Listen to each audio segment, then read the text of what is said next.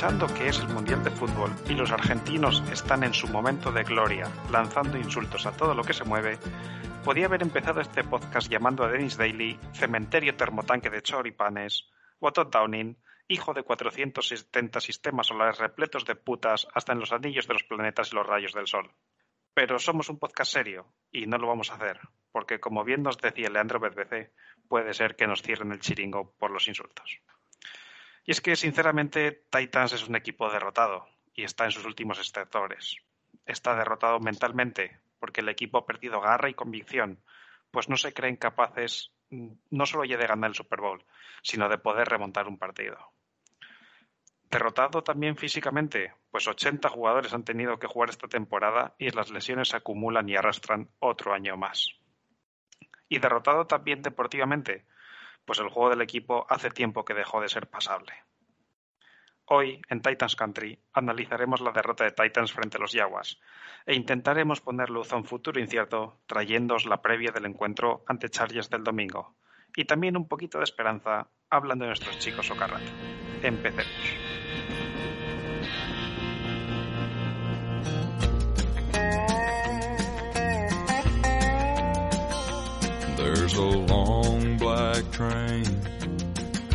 Down the line, feeding off the souls that are lost and crying. Rails of sin, only evil remains. Watch out, brother, for that long black train. El domingo era uno de esos días en los que tienes esa sensación en el cuerpo de que algo va a salir mal. No le haces mucho caso porque son los Jaguars, pero sabes que está ahí. Y al final pasó lo que pasó. Este sí, Javi, es un partido que podríamos llamar una especie en Nashville, como nos comentaban hace un par de semanas, ¿verdad? Buenas noches. Buenas noches, hijos del country. Pues esto es especial, pero no especial por como los Special K, sino de Special People, que dicen en Estados Unidos, ¿vale? De gente con necesidades especiales. Y tocaba partido de poner un huevazo, para mí el peor partido de la era Brable, eh, en Nashville. Eh, equiparable a la derrota del año pasado contra Houston Texans, que fue también dramática y que sinceramente se rompió todo, todo se, todo lo que podía salir mal salió mal. Eh, nos empeñamos en perder el partido y oye, cuando nos empeñamos en algo somos capaces de conseguir todo, hasta perder contra unos Jaguars que a pesar de que hayan ganado este partido y Pelopantén se haya puesto a saludar a la grada, Jacksonville sigue siendo un vertedero a cielo abierto. Em, pues eh, lo ha mencionado Javi y Abel, había que plantar el huevo y se plantó, ¿no es así? Muy buenas a ti también. Bueno, será vuestro equipo. Los, mis Jackson y Jaguars hicieron un partido correcto, forzando los, los errores de los Titans y, bueno, me- me- eh, victoria merecida que da pie a, un- a una buena esperanza para el año que viene. Ya fuera coñas, pues, eh, pues, eh, to- todo lo que podía salir mal salió mal. Eh, me uno contigo a la, a la moncio- a los hashtags que tenías en, en los comentarios del partido de Daily Bench eh, Downifire. Y bueno, luego, luego cuando nos pidan los mejores y los peores y a quién hacemos en el Cumberland, yo creo que va a haber, va a haber sorpresas. Pues eh, no nos deponemos más, ya estamos todos listos, así que mm, breve pausa y comenzamos el podcast en unos segunditos con vuestras preguntas.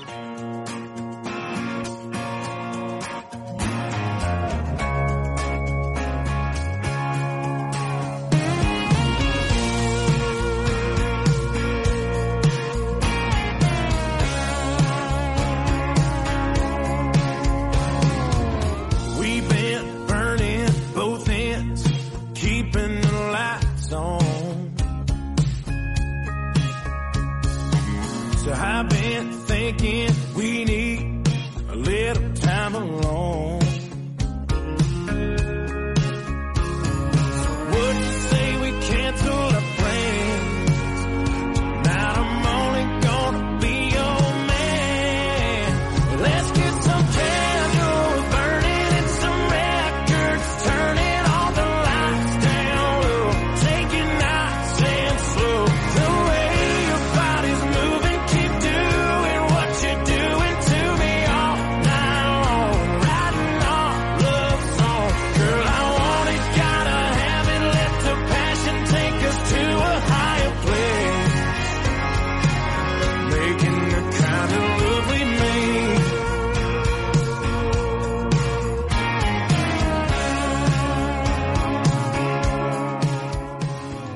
comenzamos sin más dilación la primera parte del podcast, esa que dedicamos a interactuar con vosotros, nuestros oyentes, em, cuando nos dejáis vuestras preguntas, comentarios, dudas e incluso insultos, eh, tanto por Twitter en arroba titans barra baja ESP como por iVox en un comentario, mensajes privados respondiendo a nuestros tweets o como más radios de.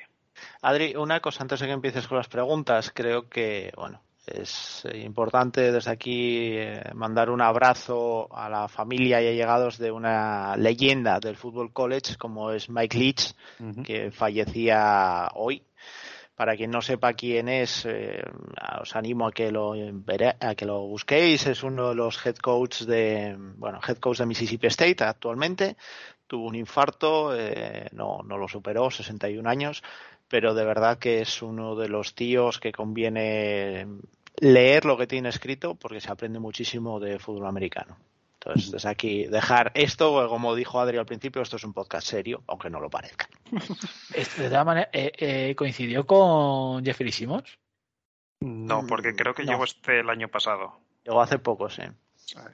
Así que, pero sí, uno de los eh, de las mentes ofensivas más vistosas de ver en college em, y un tipo eh, que tenía toda la pinta de ser súper cercano, sin ningún tipo de, tapujos de decir lo que pensaba y muy querido y la verdad, pues como dice Javi, una pena que, que se haya que se haya marchado así tan tan de repente. De hecho, tiene un libro con Bruce Feldman que se llama Swing Your Sword, que es el, emblema que, están poniendo en, Twitter para recordarlo, que os invito a que lo leáis. Yo lo, tengo por aquí por casa, le pegué unas vistadas interesantes en su momento y ahora es la excusa perfecta para releerlo. Pues eh, dicho eso, vamos ya con uh, la retaila de preguntas que nos dejáis. Y Adrián Núñez, arroba capitán JB, dice em, que necesitamos un río más grande porque en el Cumberland vamos a terminar creando una presa de tanto lanzar gente. Em, Javi, ¿estás de acuerdo o tiene todavía pozo el Cumberland para em, que le tiremos más gente? No, si, si, recordáis la sección que yo hice el primer año, la de las calles de Music City, para explicaros un poco, pues bueno, eh, que cómo era Nashville, cómo era el entorno, incluso el estado, uno de los programas recuerdo se lo dediqué al Cumberland directamente. Y el Cumberland es gigantesco, no penséis que es un, río de, de, pueblo pequeñito, tal, no, no, es un río de, de cojones y aquí caben todavía más cadáveres, no os preocupéis. Pues eh, como todavía sigue cabiendo gente, pues tiramos gente. La pregunta clásica que nos deja David Sevillano. ¿A quién tiramos el Cumberland esta semana? Abel. Yo voy a decir, y este año poco lo he hecho, a Kevin Bayard. El destrozo que le hace Engram eh, me parece digno de ver. Mm. ¿Tú, Javi? Eh, yo te, lo iba a ceder a ti primero. Pero ah, bueno. bueno, pues eh, no, si quieres tiro. Em, yo voy con Todd Downing por ser em, la auténtica incapacidad em, hecha persona. No puede ser que Derrick Henry haga 100 yardas en el primer cuarto y que en el resto del partido corra 6 o 7 veces. Eh, no puede ser que Daily siga jugando y no puede ser las jugadas que me cantó de florituras, screens y demás eh, que eran para tirarse a los pelos. Auténtica ineptitud, así que total al Cumberland. Yo voy a dar un nombre que no ha salido nunca en todo el año aquí. Qué, terror estáis teniendo todos ahora mismo, ¿eh? Qué, miedo. ¿Por dónde saldrá el zumbao este? Mike Brable. No. Frank Piraino. Director de eh, actividades deportivas de Tennessee Titans y uno de los responsables de fuerza y acondicionamiento físico de la entidad. Para mí esta es una de las claves de que este equipo lleve dos años arrastrándose más allá de la calidad técnica, sino que la condición física, las lesiones y demás es lo que han hecho mucha, mucha mella en este equipo, más allá de otras cosas pero creo que ya es hora de abrir este melón y de ver qué inepto de los cojones tenemos ahí para que todas las semanas se caigan dos, tres titulares. Es impresentable que un equipo que lucha por los playoffs, no ya por una Super Bowl, sino por playoffs, eh, tenga que lidiar con esto durante dos años. Un año, bueno, puedes pensar que es error estadístico que te toca, pero dos años es ineptitud. Y aquí, eh, como responsable de la, de la parcela, Frank Piraino al Cumberland. Em, Eh, ¿Queréis dar, espera, perdón, antes de continuar, ¿queréis dar al eh, tirar al Cumberland, al Cumberland de manera honorífica a Denis Daly?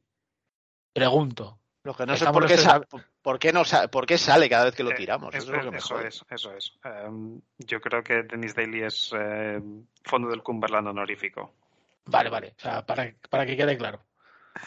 Em, os iba a preguntar, por intentar ser algo positivos, eh, el chupito de whisky al mejor jugador del partido, por lo menos al que más hizo. Yo creo que, yo creo que esto vamos a ser todos unánimes.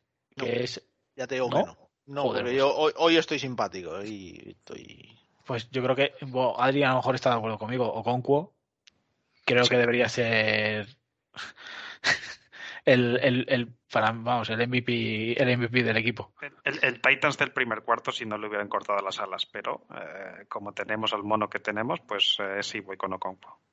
Yo voy con el otro Titan, yo voy con Austin Hopper. Me parece que, que, tú, que está teniendo un crecimiento chulo, que lo estamos usando como debemos y que además es de los pocos que realmente tiene química con Tannehill. Yo no voy a decir nada, pero eh, desde que Austin Hooper está jugando menos y no es Titan 1, estamos perdiendo. Ya, ya, Eh, per- pero- Perdón, eh, y Kev Swain. De- sí, ya me imaginaba que ibas por ahí. Eh, pero bueno, yo voy con esto, pero es un jugador al que le tienes que pedir esto. Y entonces lo tienes para hacer esto. Entonces, Correcto. bueno, Em, nos pregunta también David que si corre peligro nuestra primera posición en la división. sí, Por supuesto. Estamos ahora todos cagadísimos, ¿no? Sí. evidentemente. Eh, hemos demostrado que somos capaces de liarlas gordísimas. Eh, entonces, bueno, eh, también, a ver, llevamos, ahora mismo tenemos dos partidos de ventaja, ¿no? Si no Sí, eso es. Correcto. Y ya no es solo que, que nosotros necesitamos X victorias tal, es que tiene que sacar dos victorias más que nosotros Jaguars. Mm. Vale, Eso eh, es complicado. No todos los días se les va a aparecer la Virgen a los Jaguars como se les apareció el domingo. Y, y sobre todo que si les ganamos en el último partido, estamos dentro. O sea que, que podemos perder, podríamos perder incluso ante Texans y estaríamos dentro. O sea que A, a ver, si ganas el último y ganas a Texans, muy raro tiene que ser todo. Em, así que sí, ahora mismo estamos todos cagados, pero eh, conocemos a Titans. Son capaces de ganar ahora mismo los cuatro partidos que quedan hasta final de temporada. Pues sí, o, Bueno. de per- o pe- perderlos todos por 40. ¿sabes? Es que aquí sí, no sí, hay, no hay un día tranquilo. Em, nos pregunta también David que qué opinión tenemos del ganador del Heisman 2022, de Caleb Williams, quarterback de USC, si no me equivoco. Sí. Javi, ¿has visto algo de USC? No. Mira, estábamos hablando hace un momento antes de grabar. Estábamos Por, eso- hablando por eso de- te daba paso a ti el primero. porque- Estábamos hablando de Socarrat, de partidos y demás, y yo aquí soy el que el que pasa el material, ¿vale? Yo soy el camello de estos dos desgraciados. Y estábamos mirando y digo, oye, no sé cuántos partidos tengo aquí en el disco duro que uso para, para partidos de, de college. Eh, estoy por los 800, ¿vale? Y todavía me pedían cosas que no tengo y que estoy descargando y que estoy haciéndome con ellas. Eh, no hay nada, nada, nada de Power 5. ¿vale? He visto muy poquito, he visto. Esta semana sí he empezado a ver algo más de, de prospects ya de, de primer nivel. Estuve hablando con Abel, ¿se acordará? Estuvimos hablando un poco de Will Lewis, eh, estuvimos hablando de C. Stroud, del de Alabama, estuvimos viendo algún jugador, pero mm, no tengo, no te puedo decir nada de- del Heisman porque no lo sitúo ahora mismo, no me he puesto con él.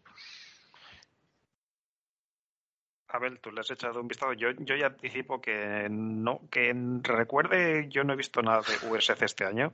Es cierto que, que de la SEC sí que he visto ba- bastantes partidos y demás eh, hasta que he empezado con Socarrat, pero de, de USC no tengo nada en mente, así que Abel, no sé si tú. Yo sí, yo he visto Caleb Williams. eh, eh, de hecho, he visto partidos contra, eh, de gente de Socarrat contra, contra Caleb Williams y el tío físicamente es bueno. eh, es muy difícil hacerle un sack porque se mueve muy bien por el pocket y luego tiene físico para salir corriendo. Creo que ha sido el mejor quarterback de, de, de todos, de, de college. Eh, muy cerca de, o sea, cerquita de Bryce Young, pero creo que ha sido mejor Caleb Williams. Y también destacar que a ver el año este año no, no se, o sea, es de la clase de 2025, o sea, el año que viene sería junior, que es cuando se puede se puede presentar. El año que viene sin Addison, sin el receptor, que me parece que lleva el número 2 o el 3. A ver qué tal año hace el año que viene, pero para mí merecidísimo por dónde, de dónde venía USC, eh, dónde les han plantado y el nivel de juego que ha demostrado. Tal como lo has definido, parece Malik Willis.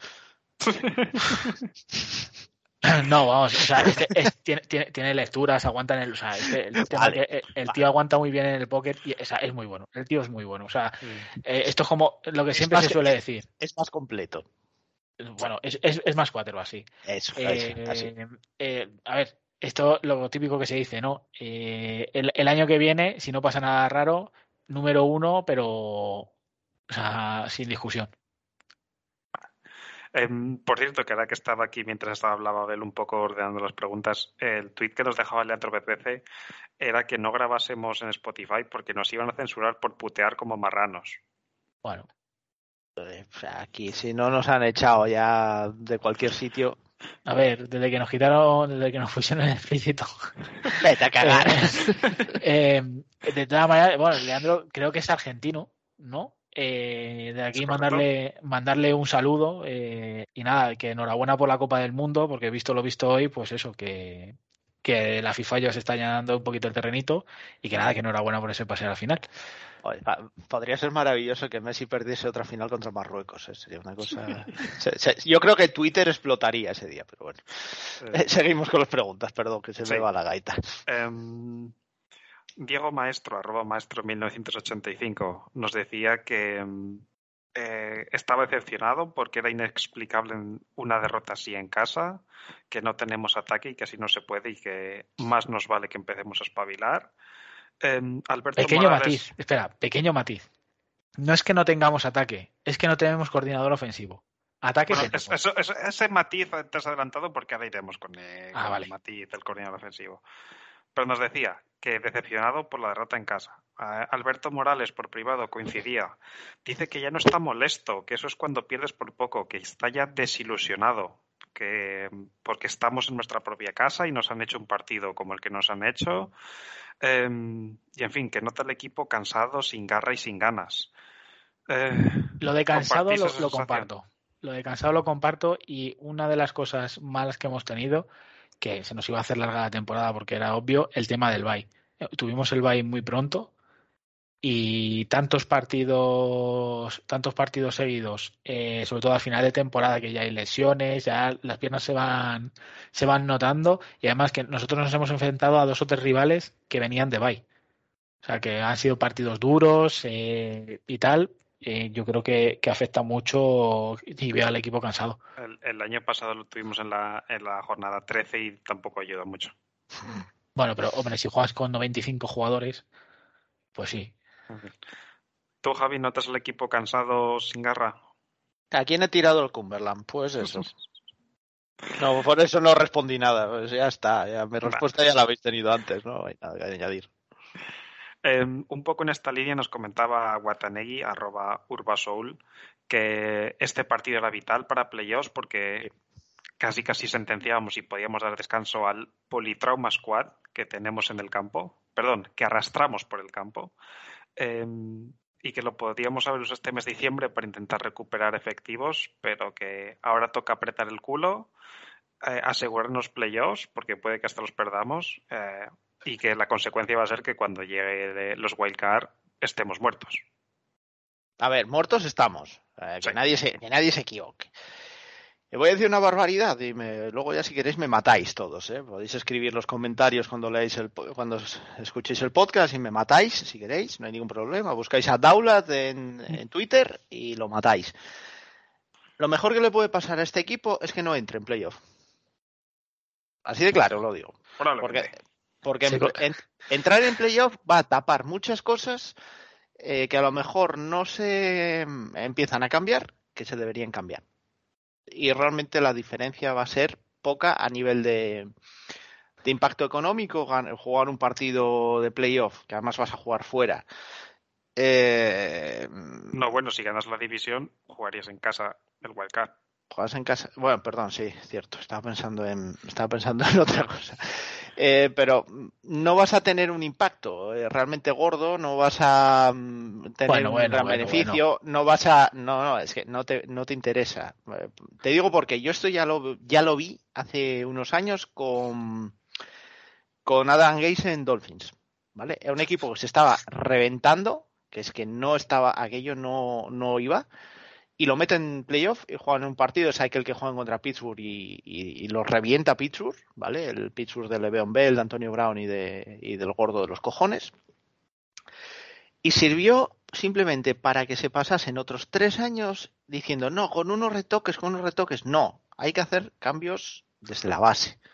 Y estas cosas, cuando, la, cuando tapan de esta manera, eh, hacen que digas, bueno, estos cambios igual pueden esperar, igual es un poco pronto, voy a ser un poco más conservador. No.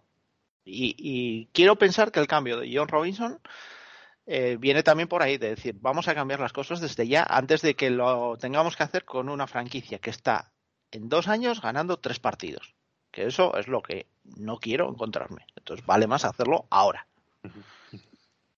Em, y un Yo, poco. o sea, Abel, ahora, ahora te doy paso, porque un poco con, con este. em, enganchando con esto. Nos pregunta también Watanegi que si la posición de Bravel peligra si perdemos la división. Em, No. Vale. Eh, y que si em, está. ¿Creéis que está garantizada si entramos en playoff, pero nos vamos al estilo del año pasado, eh, hablando de Bravel? Yo creo que Bravel sí o sí está garantizado, porque ha ganado el pulso de poder, por mucho que quieran decir que no, pero ha ganado el pulso de poder eh, dentro de la franquicia. Y em, Entrenador del año el año pasado, no jodas, no. eh, así que tiene toda la pinta de que pase lo que pase, em, la posición de Bravel está segura. Em, Abel, ¿tú por dónde vas? ¿Cómo crees que está este equipo? Si entra a playoffs y si peligra? A ver, eh, vamos a ver. Eh, lo de playoff o no playoff. Eh, te da igual. ¿Qué- ¿Cuál es la diferencia entre entrar y no entrar en playoff? ¿Tres posiciones en el draft? ¿Cuatro? Me, me da igual, si es que no, lo digo por la posición del Pero draft. si, si es que el cambio ya se ha hecho. Pero Lo si es digo que el por el impulso. No. Pero si es que si el cambio ya se ha hecho, o sea, que en, tú en la semana 13 eh, eches a tu general manager con un récord positivo, o sea, ya es un cambio. Eso, Yo creo es un, eso es un paso. Yo estaba, No, no, eh, me estaba ahora mi- refiriendo, que igual no sé, no me expliqué bien, a, a plantilla y a cuerpo técnico. Sí, sí, Hay cosas pero de, sí. de ahí que hay que quitar. Pero, pero, o sea, el- el- o sea, lo primero ha sido, vale, esta plantilla, ¿quién la ha hecho? El General Manager, vale, a tomar por culo. Y yo creo que, o sea, eh, o sea, Titans no es un equipo que diga, bueno, es que se puede cubrir, por ejemplo, secundaria no hay. Ahora mismo secundaria no existe. Eh, Left tackle, o sea, la línea no existe. O sea, son problemas tan evidentes y tan grandes que aunque entre, aunque, aunque te plantes en final de conferencia, vas a seguir teniendo esos problemas. Y yo, y yo de verdad creo que, o sea, que, que este, que este, este, esta off-season eh, va a haber mucho movimiento, por supuesto, y va a haber mucha limpia. Vamos a ver que jugadores que haya cogido John Robinson, a ver cuántos quedan en la plantilla. ¿Sabes? Porque siempre que entra un general manager, eh, pues suele pasar estas cosas. Y respecto a Brave, yo creo que esta, yo creo que mm, por lo menos un año más se, se, ha- se, merece ganar, o sea, continuar, perdón.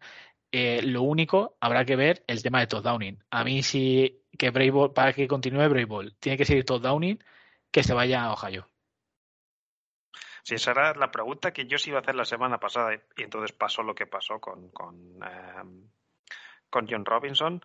Em, y que esta semana he visto ya bastante en Twitter. em, si con quién os quedáis con Bravel y eso os obliga a quedaros con Downing, ¿seguiríais quedando o despediríais también a, a Mike Bravel?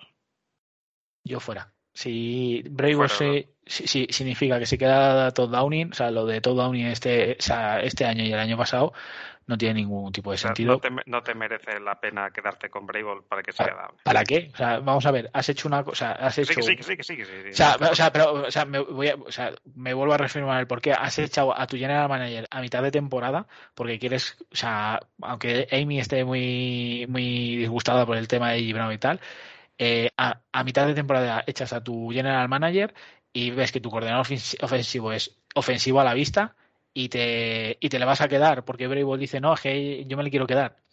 O sea, o si te quedas, te quedas, eh, o sea, eliges a, a otra gente porque este tío no vale. Vale. Em, Si, si eliges en la segunda mitad del draft, no vas a conseguir a nadie que vuelva a ilusionar a la afición. Eh, si no tienes salary cap, que no vamos a tener, no puedes traer a nadie en agencia libre que vaya a ilusionar a los aficionados. ¿Cómo puedes volver a enganchar a, la afición de Nashville, que al final es lo que la propiedad quiere? Quiere vender entradas, hacer dinero y vender palcos. ¿Cómo lo puedes hacer? Cargándote a Downing. No hay otra. Es lo único que ahora mismo a la gente en, en Nashville le daría ese empujón a decir, bueno, pues ahora vamos a ver qué hay ahora y realmente esto puede volver a, apetecerme verlo. Porque con el resto no hay herramientas para volver a ilusionar a la gente. Em, tanto Alberto Morales por privado como Miriam Anel en un comentario iban también un poquito por esta línea, no preguntando si habrá consecuencias. Em, Miriam pregunta que qué se necesita para que cambien el corredor ofensivo, que en una empresa normal te quitan si no das resultados y que la No va- NFL al final es un negocio. No lo van a cambiar. Ha habido una entrevista hoy a, a Brable en Titans Radio y ha dicho que los cambios en el staff de, de entrenadores se harán si se hacen a final de temporada, que durante la temporada no se van a cambiar. O sea, y me parece bien, ¿eh? O sea, es que eso dentro que cabe me parece bien. Sí, eso ya lo comentamos en podcast pasados. Em, así que con esto vamos a tener que tirar y esperemos que a final de temporada haya cambios, porque si no, pues eh, como bien comentáis, em, la- los fans se van a separar del equipo, ya se están separando, de hecho, el- eh, con, con este ataque que tenemos, así que mala, mala pinta. Em, y también habéis mencionado eh, el tema de posible limpia, de cuántos jugadores. Y Hassan López, arroba dices de Wagner, nos pregunta que alrededor de quién o de quiénes será la reconstrucción. Em, también nos dice que lo que ya ha pasado el último mes, que es irrelevante incluso si el equipo entra a playoffs, él ya está mirando al futuro. Mm, Yo, sinceramente, antes de que me pasara las preguntas, ya tenía en mente, eh, para el día que Titans termine su temporada, sea en enero o sea cuando sea, em, voy a publicar una serie de tweets con encuestas para que vosotros oyentes, los seguidores de la cuenta, votéis qué cambios haríais si fueras el general manager. Em, creo que tengo un total de veintitantos, casi treinta jugadores. Em, Pensaba que eran preguntas, tú. Madre mía. Sí, sí, no, claro, jugadores con sus respectivas preguntas. Por ejemplo, em, Derrick Henry, ¿mantenéis su contrato? ¿Le renovaríais o le cortaríais? La opción que gane, pues se hará, se aplicará el ahorro o el coste al, al salary cap y veremos a ver qué equipo quiere el público antes de que el nuevo vamos a jugar al fútbol manager. Sí, eh, antes de que el nuevo general manager haga sus cambios, a ver qué hubierais hecho vosotros o qué es lo que quiere la mayoría. Em, contestando ya la pregunta sobre quién o quién es la reconstrucción, él dice que Simmons, que debería, deberíamos darle un nuevo contrato a Henry, cosa que yo duraría, pero bueno, y que el resto, em, para mí mis tres pilares defensivos serían Simmons, Long y Fulton. Y ofensivos, pues te diría Okonkwo y Barks y, y, y Petit Frere. Fu. Es que no, no sé qué más, sobre qué más con- reconstruiría tú, Abel. Eh, en defensa, Lon Simmons y Fulton, eh, estoy de acuerdo. En ataque, eh, Barks, seguro. Mm, Okonkwo. Y el tercero, fíjate, yo apostaría por Malik Willis. Más fuerte. Javi. Paso de vosotros. O sea, estáis taraos. No hay tres jugadores en ataque sobre los que reconstruir. No los hay. Hombre, Eh, uno, uno por lo menos sí. Traylon Barks es el único que dices, vale, eh, pero es un rookie, hay que esperar todavía. eh, por lo tanto, yo no me. No, no le tiraría esa responsabilidad encima, ni de coña. Y Okonkwo no deja de ser un jugador que tiene el potencial de ser un John Smith, que tampoco es un top 5 de la posición en la liga, ¿vale? O sea, vamos a ser Pero a ver, razonables pero- con lo que pero, tenemos. pero Javi, vamos a ver, eh, no, no tiene ese potencial porque nosotros no jugamos ese tipo de eso. O sea, mejor con si juegas con lo mismo que juegas con Kelsey, No, no, viendo las recepciones que tiene y, la- y cómo correr las rutas, a lo mejor sí puede ser un tío, un tallén que te haga casi mil yardas todos los años. está muy lejos de poder ser ese jugador. Es muy útil en, para mí y tiene el potencial de ser muy bueno, pero no creo que en ningún caso se vaya a llegar a esos niveles, ¿vale? Eh, creo que creo que no, es mi opinión. No, no, Y en, de- pues, en defensa sí, y, y además aquí una cosa que dijo antes Abel, que no estoy para nada de acuerdo, es de no hay secundaria. Yo creo que Fulton y McCreary son mm, dos jugadores que pueden cerrarte la secundaria atrás, me parecen dos buenos, buenos cornerbacks, jóvenes, eh, y que además están creciendo. Me parece perfecto. Quizás, Sí. quizás el punto que le faltaba era que no hay secundaria sana. Ah, bueno, eso sí, puede ser. Eso usted lo compro. Y, y Lon y Simon, sí, eso por supuesto lo, lo compro perfectamente. Esos serían para mí, en defensa sí te puedo sacar hasta cuatro nombres, en ataque uno. No, eh, con el segundo no voy siquiera.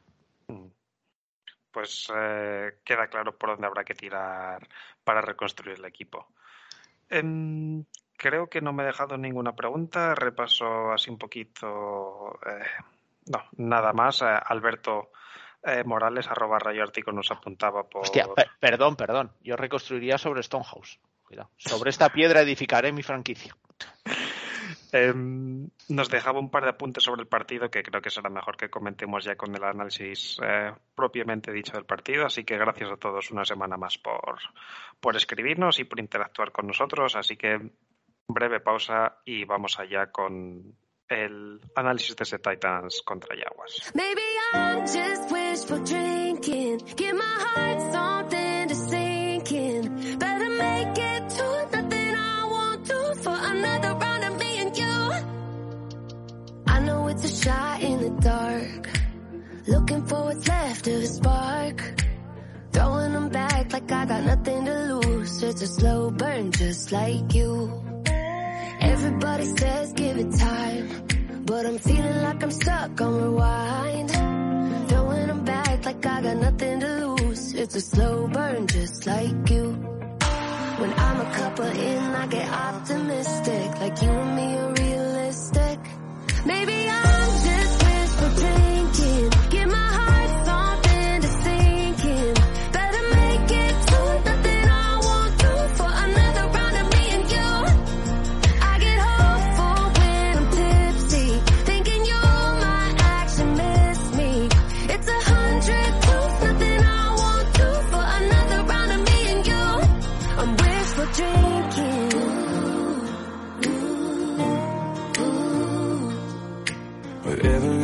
step I'm getting closer to thinking that we ain't really over.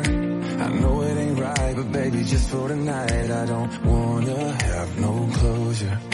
When I'm a couple in, I get optimistic, like you and me are realistic. Maybe I'm just wishful drinking. Give my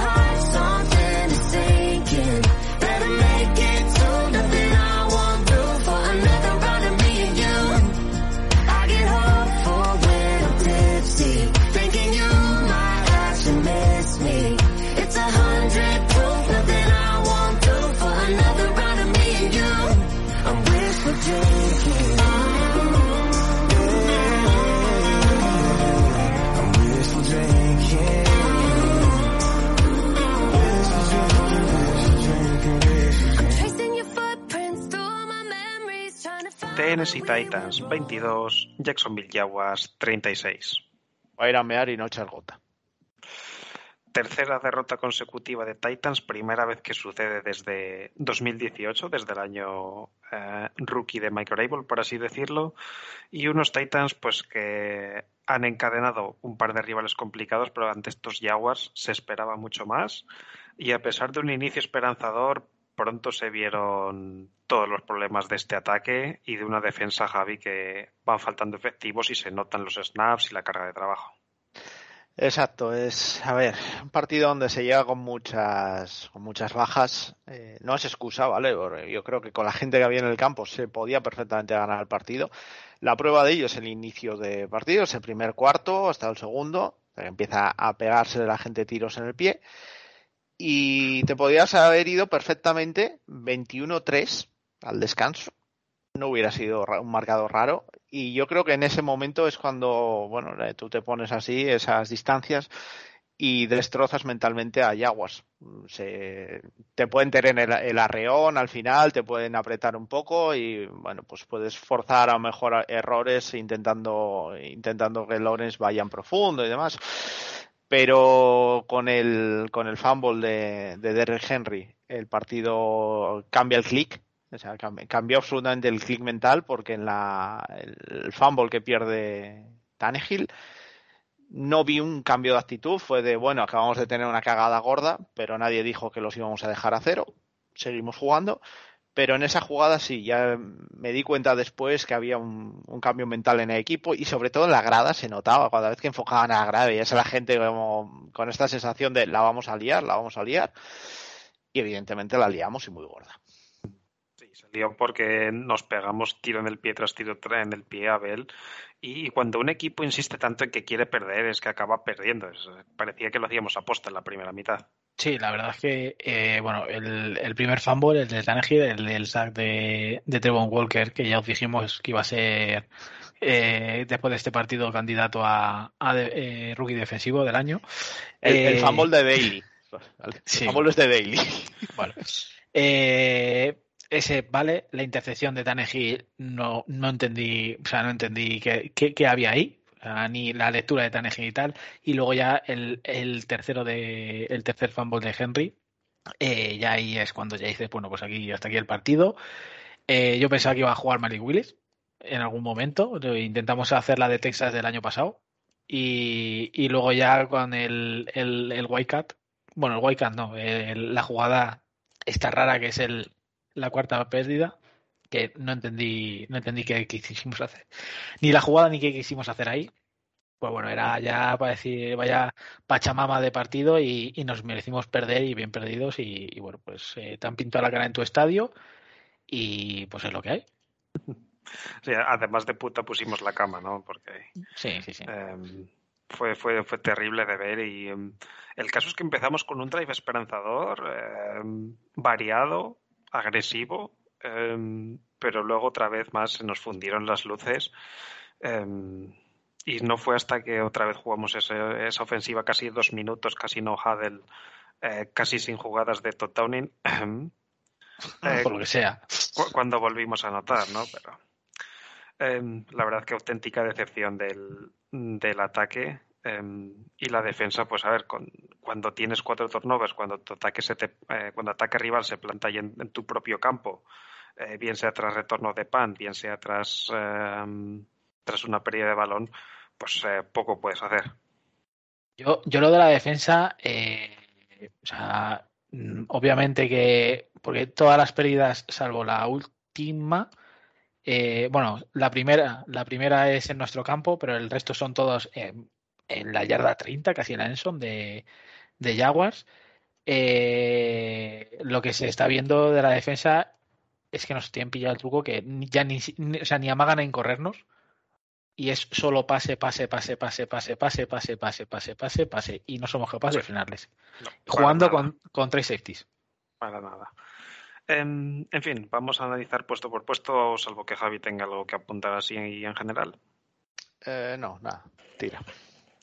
Eh, pues vamos a ello. Comenzamos con eh, Ryan Tannehill, que lanzó 38 pases, completó 25 para 254 yardas, dos touchdowns y una intercepción. Eh, por comenzar con la intercepción que le ha mencionado Abel, eh, fallo total de comunicación. Nick Westbrook quien sale disparado como una flecha en vertical. Ryan Tannehill busca un pase rápido. No sé si es que esperaba otra ruta, una ruta slam, eh, darle el balón en velocidad y que ganar el primer down.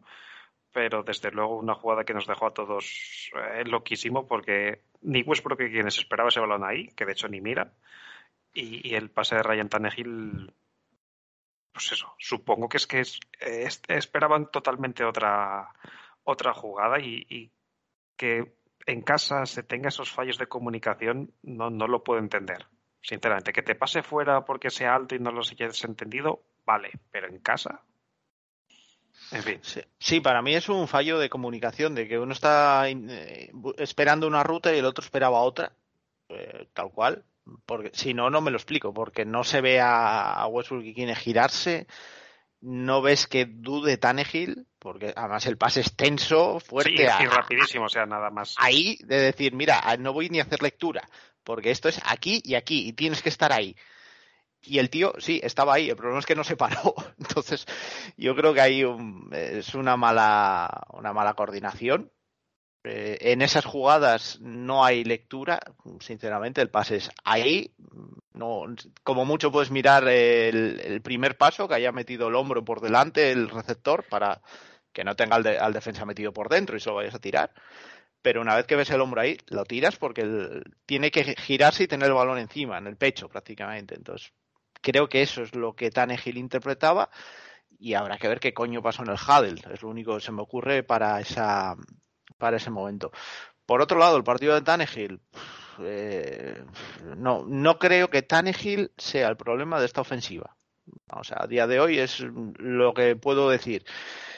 Eh, hay muchos problemas en esta ofensiva y, bueno, pues pu- puede haber quien quiera pensar que con otro quarterback esto iría mejor. Bueno, también podría ir bastante peor. Hay gente, hay gente en la liga que mete miedo al pánico, porque lo estuve viendo los partidos ayer, unos cuantos, y joder, cada cosita por ahí. Y, y sinceramente no creo que Malik Willis, como ya dijimos en su momento, sacarlo al campo ahora creo que es meterle, meterle una embajada al chaval que no merece y que solo puede servir para quemar una inversión que si tienes media confianza en él, vale más no hacerlo. Por otro lado, y aprovecho, ya que estoy nombrando los quarterbacks, sabéis que Logan Woodside se nos ha ido al filial, ¿vale? Correcto, los Falcons. Caminito de, de Falcons y hemos vuelto a firmar a Kevin Hogan, que ya estuvo por aquí el año pasado, creo. Hace dos, creo que fue el año del COVID. ¿Fue el año del COVID o fue el 21? No me acuerdo ya. Eh, nada, bueno, está Kevin Hogan por aquí. Eh, Practice Squad, pues bueno, tampoco creo que sea ninguna. eh, haya mayor problemas por tener ahí un recambio. Y, y nada, pues tiraremos con, con Tannehill y con Malik Willis esta final de temporada en el roster y con Hogan en el Practice Squad. Em, yo coincido en el punto que Ryan Tannehill mm, es eh, de los menores problemas que tiene este ataque. Dadas las cartas que, con las que tiene que jugar, la línea ofensiva que le castiga partido también, partido sí, partido también, cuatro sacks otra vez esta semana. Em, los drops y demás, eh, juego de carrera que no ayuda, mm, bastante hace. Y de hecho, eh, una de las cosas que, que quería comentar y se me olvidó sobre el, el coach malpractice de, de, de Todd Downing. Em, este partido comenzamos pudiendo correr. Hmm. Fue No, pudi- pudiendo no, corriendo. corriendo, vale. Ha sido el único partido de toda la temporada en el que hemos comenzado más drives en primer down, pasando que corriendo. Sí. Pero, pero si es que es normal. Si es que, además, es, que tú, tú ves escucha, el pa- escucha, en, en un partido en el que puedes correr, ¿por, por qué haces algo distinto? Que, que lo hagas contra Cincinnati, donde estaba claro que no podíamos, lo entiendo. Pero que lo hagas contra Jaguars, cuando haces 100 yardas en el primer cuarto, eh, lo siento mucho. Corre, corre hasta que te paren. Claro, corre hasta que sobre, hasta que saturen la caja y después aprovecha a Racing McMath, como hicimos en, en alguna ocasión, de ala, tírate una ruta vertical porque sinceramente no estás para otra cosa a día de hoy, porque tienes que encajar todavía, llevas entrenando dos días y, y a ver si en vertical los, les pillo la espalda. Pues oye, perfecto. Y si no, pues tiro una, un, un balón a una slant de, de Okonkwo, que sé que si la coge y se gira, pues va a sacar 30 yardas. Pues esa sería la, la herramienta. Pero claro, para eso tienes que conseguir que estén más fijados en Henry que en otra cosa y que sobresaturen la caja. Si no, pues es imposible. Sí, y, y- y vol- y volvemos, y además volvemos a las rutas. Yo me estuve fijando Ah, bueno, en las sí, rutas. las rutas son en las rutas que corría la gente, eh, joder, eh, mira, yo, yo, yo puedo entender que, como hacíamos con, con Arthur Smith, eh, utilizar las rutas cruzadas para que al, al defensa ponerle una, situa- una tesitura de eh, se están cruzando las defensas, ¿qué hago? ¿Cambio o sigo con el mío? ¿no? El Pues, tráfico. Mm. y, en- y en ese tráfico sacar una, una ventaja. Aquí lo que hacen es se tapan ellos. O sea, eh, se quitan líneas de pase. O sea, es una Sí. cosa maravillosa. O sea, entonces, eh, yo, yo ya te digo, para mí, Tannehill, eh, culpable, no. O sea, obviamente no es el culpable, no, no es el mayor de nuestros males, por supuesto. Pero, pero por ejemplo, eh, tuvo momentos, tuvo algunos pases que no estaba muy preciso, sobre todo alguna bomba a Racing Mad Mad, que imagino que será la, no, la costumbre de no tirar a alguien bombas. Eh, y le vi un poco impreciso, pero vamos, repito, que no es ni el mayor, ni el, ni el mayor, o sea, no es, es el menor de nuestros males, Ryan Tannehill a día de hoy. No, eh, impreciso, a ver, 65, 66% de completados. Sí, hay fallos, porque los hay. Eh, la intercepción es un fallo feo, porque es feo. O sea, más que allá de que sea culpa de él o de tal, pues es feo. No pasa nada, se dice y para adelante. Pero las eh, eso tampoco ves un pase de estos groserísimos que va a 5 yardas del receptor, tal. eh, Eso no. Sí he visto pases que, bueno, eh, que una bomba que tiras a 40 yardas eh, se te quede sea un overthrow, pues oye, es lo que es Tannehill en esta liga. Es que no es un élite que eso te lo ponga en las manos y, de- y puede ahí ser errático. Pues bueno, pues eh, es lo que es. Em, y ya lo comentamos además la semana pasada que incluso con peores receptores y peor línea están mejorando sus números del año pasado, cosa que no era difícil, pero em, en fin, eh, me preocuparía de muchas otras cosas antes que, que de Ryan Tannehill, sinceramente. En juego de carrera, bueno, por cierto, perdón, que lo tenía apuntado, ahora que lo leo. Em, intentamos, sobre todo al principio, mucho hard counts para lograr que saltara la defensa de Jaguars. Em, hubo un par de veces que lo conseguimos. Una de ellas incluso nos dio un primer down o un Sí. tercer down más corto bastante importante. Tercero corto, sí. Em, y lo echaba de menos, sinceramente, porque era algo que sí que habíamos hecho en el pasado y que esta temporada no, no había visto para nada. Y la defensa de Jaguars picó, picó un par de veces. Me reino por escuchar un ¡Oh, maja! en Nashville. Pero nada, no hay manera. En fin, ahora sí, juego de carrera. Eh, Chico Conquo tuvo un acarreo. eh, técnicamente es un acarreo porque fue una screen. El balón fue lateral barra hacia atrás, entonces lo cuentan como, como carrera y no como pase. Eh, una screen Abel con erótico resultado. Sí, eh, menos una yarda, ¿no? Creo que fue. Cero, sí. Cero. Bueno, pues eh, el tema es, pues, pues a lo que estamos jugando. Llega un momento que se nos, eh, se nos bajan los plomos y hacemos estas mierdas. Y nada, pues, pues es una, o sea, me parece bien que se explote a Okonkwo de esta manera, pero yo creo que eh, esa llamada es en otro momento de, en, otro partido y en otro momento. Sí, porque además era tercer down, si no recuerdo mal o algo así. Sí, tercera y diez. O, o tercera y once, que justo había sido una carrera de Henry que se había matado por el centro. Sí. Que por cierto, otra vez, cero carreras de Henry. Bueno, no, no, no. en fin, perdón. Em, pues eh, es que con este play call, en fin, ¿qué vamos a hacer? Ryan Tannehill, dos acarreos para 16 yardas. Se va a matar. Cualquier día se nos mata. Em, en fin, poco a poco eh, sigue sumando. No, a ver, Ta- Tannehill cuando se cuando para quien no lo sepa, Tannehill en solo fue quarterback a tiempo completo el último año de universidad. Correcto. Tannehill era un wide receiver. Tal cual, pero no es un no era un velocista, nunca lo fue. O sea, es un tío que tiene cierta movilidad, pero no pues, en carrera pues es pues eso, si hago un rollover y tengo el espacio y corro siete yardas y me salgo por la banda, pero no te va a hacer nunca la de Kyler Murray. Ay, la rodilla, ¿qué tal? Eh, eso, eso es, eso es. Em, pues bueno, sigue aportando el juego de carrera, sigue dando ese punto un poquito de movilidad, aunque cada vez los hemos eh, menos, como bien dice Javi, en sus eh, rollouts y demás, pero bueno, No, habrá que ver cómo está la lesión, ¿eh? También. También, Eh, no lo sé. Y liderando el equipo, pues tenemos a Derrick Henry, 17 acarreos para 121 yardas y un touchdown. La mayoría de ellos, ya lo hemos comentado, en el primer cuarto y luego, pues eh, Terry Henry sí jugó los snaps, pero le dimos prácticamente una nulidad de balones em, en un play calling que, como digo, ante unos Jaguars a los que le estamos haciendo daño por tierra, sinceramente no entendí y me decepcionó enormemente Javi, no sé a ti.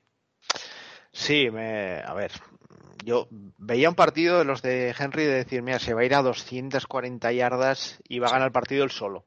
O sea, da la sensación.